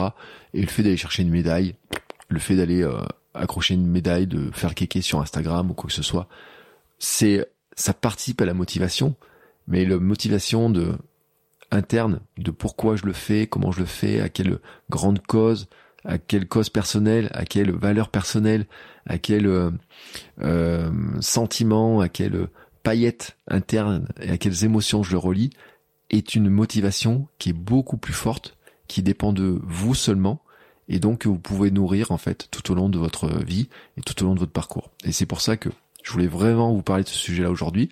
N'hésitez pas à me dire ce que vous en pensez. N'hésitez pas à venir sur l'Amsterdam Running Club. N'hésitez pas à m'envoyer un message. Vous me retrouvez sur Instagram, Bertrand Soulier, sur TikTok aussi, où je partage mes petites vidéos, euh, si vous avez, euh, si vous préférez regarder sur TikTok maintenant. Euh, et puis bien sûr, on se retrouve tout au long de, de l'année, de semaine en semaine, pour continuer nos aventures, nos pérégrinations et euh, je vous euh, ferai bientôt un épisode justement dans lequel euh, ce sera une FAQ sur mon année de course. on bouclera le mois de juillet sur cette notion-là, sur les, les, questions. Vous pourrez poser toutes vos questions si vous en avez d'autres. Mais si vous avez des questions qui dès maintenant, n'hésitez pas, moi il y a un petit message.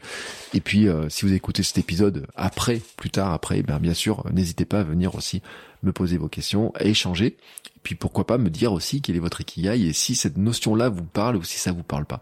Et euh, je serais heureux de discuter de tout ça et d'échanger avec vous. Voilà. Sur ce, il nous reste à chausser nos baskets et à partir. Alors peut-être que vous avez écouté cet épisode en courant, peut-être vous avez fait une sortie longue ou deux sorties pour l'écouter. Alors dans ce cas-là, rangez bien les baskets et euh, j'ai dire nettoyer-les, mais moi je le fais jamais. Mais ça, ça reste entre nous. Euh, en tout cas, je vous souhaite à tous une très très très très très très belle journée et on se retrouve pour le prochain épisode. Ciao ciao les sportifs Bon, c'est encore moi. J'ai un dernier petit mot à vous dire avant de vous laisser écouter un autre épisode de podcast. Si vous avez apprécié cet épisode, je vous invite à vous abonner, bien entendu, au podcast. Vous pouvez le faire sur Spotify, Apple Podcast et tous les lecteurs de podcast. Mais aussi, si vous voulez, à laisser une petite note 5 étoiles sur Apple Podcast. Vous savez que ça aidera le podcast à se faire découvrir et à permettre à plein de gens de découvrir aussi les vertus du mouvement. Allez, ce coup-là, je vous laisse et je vous souhaite à tous une très belle journée.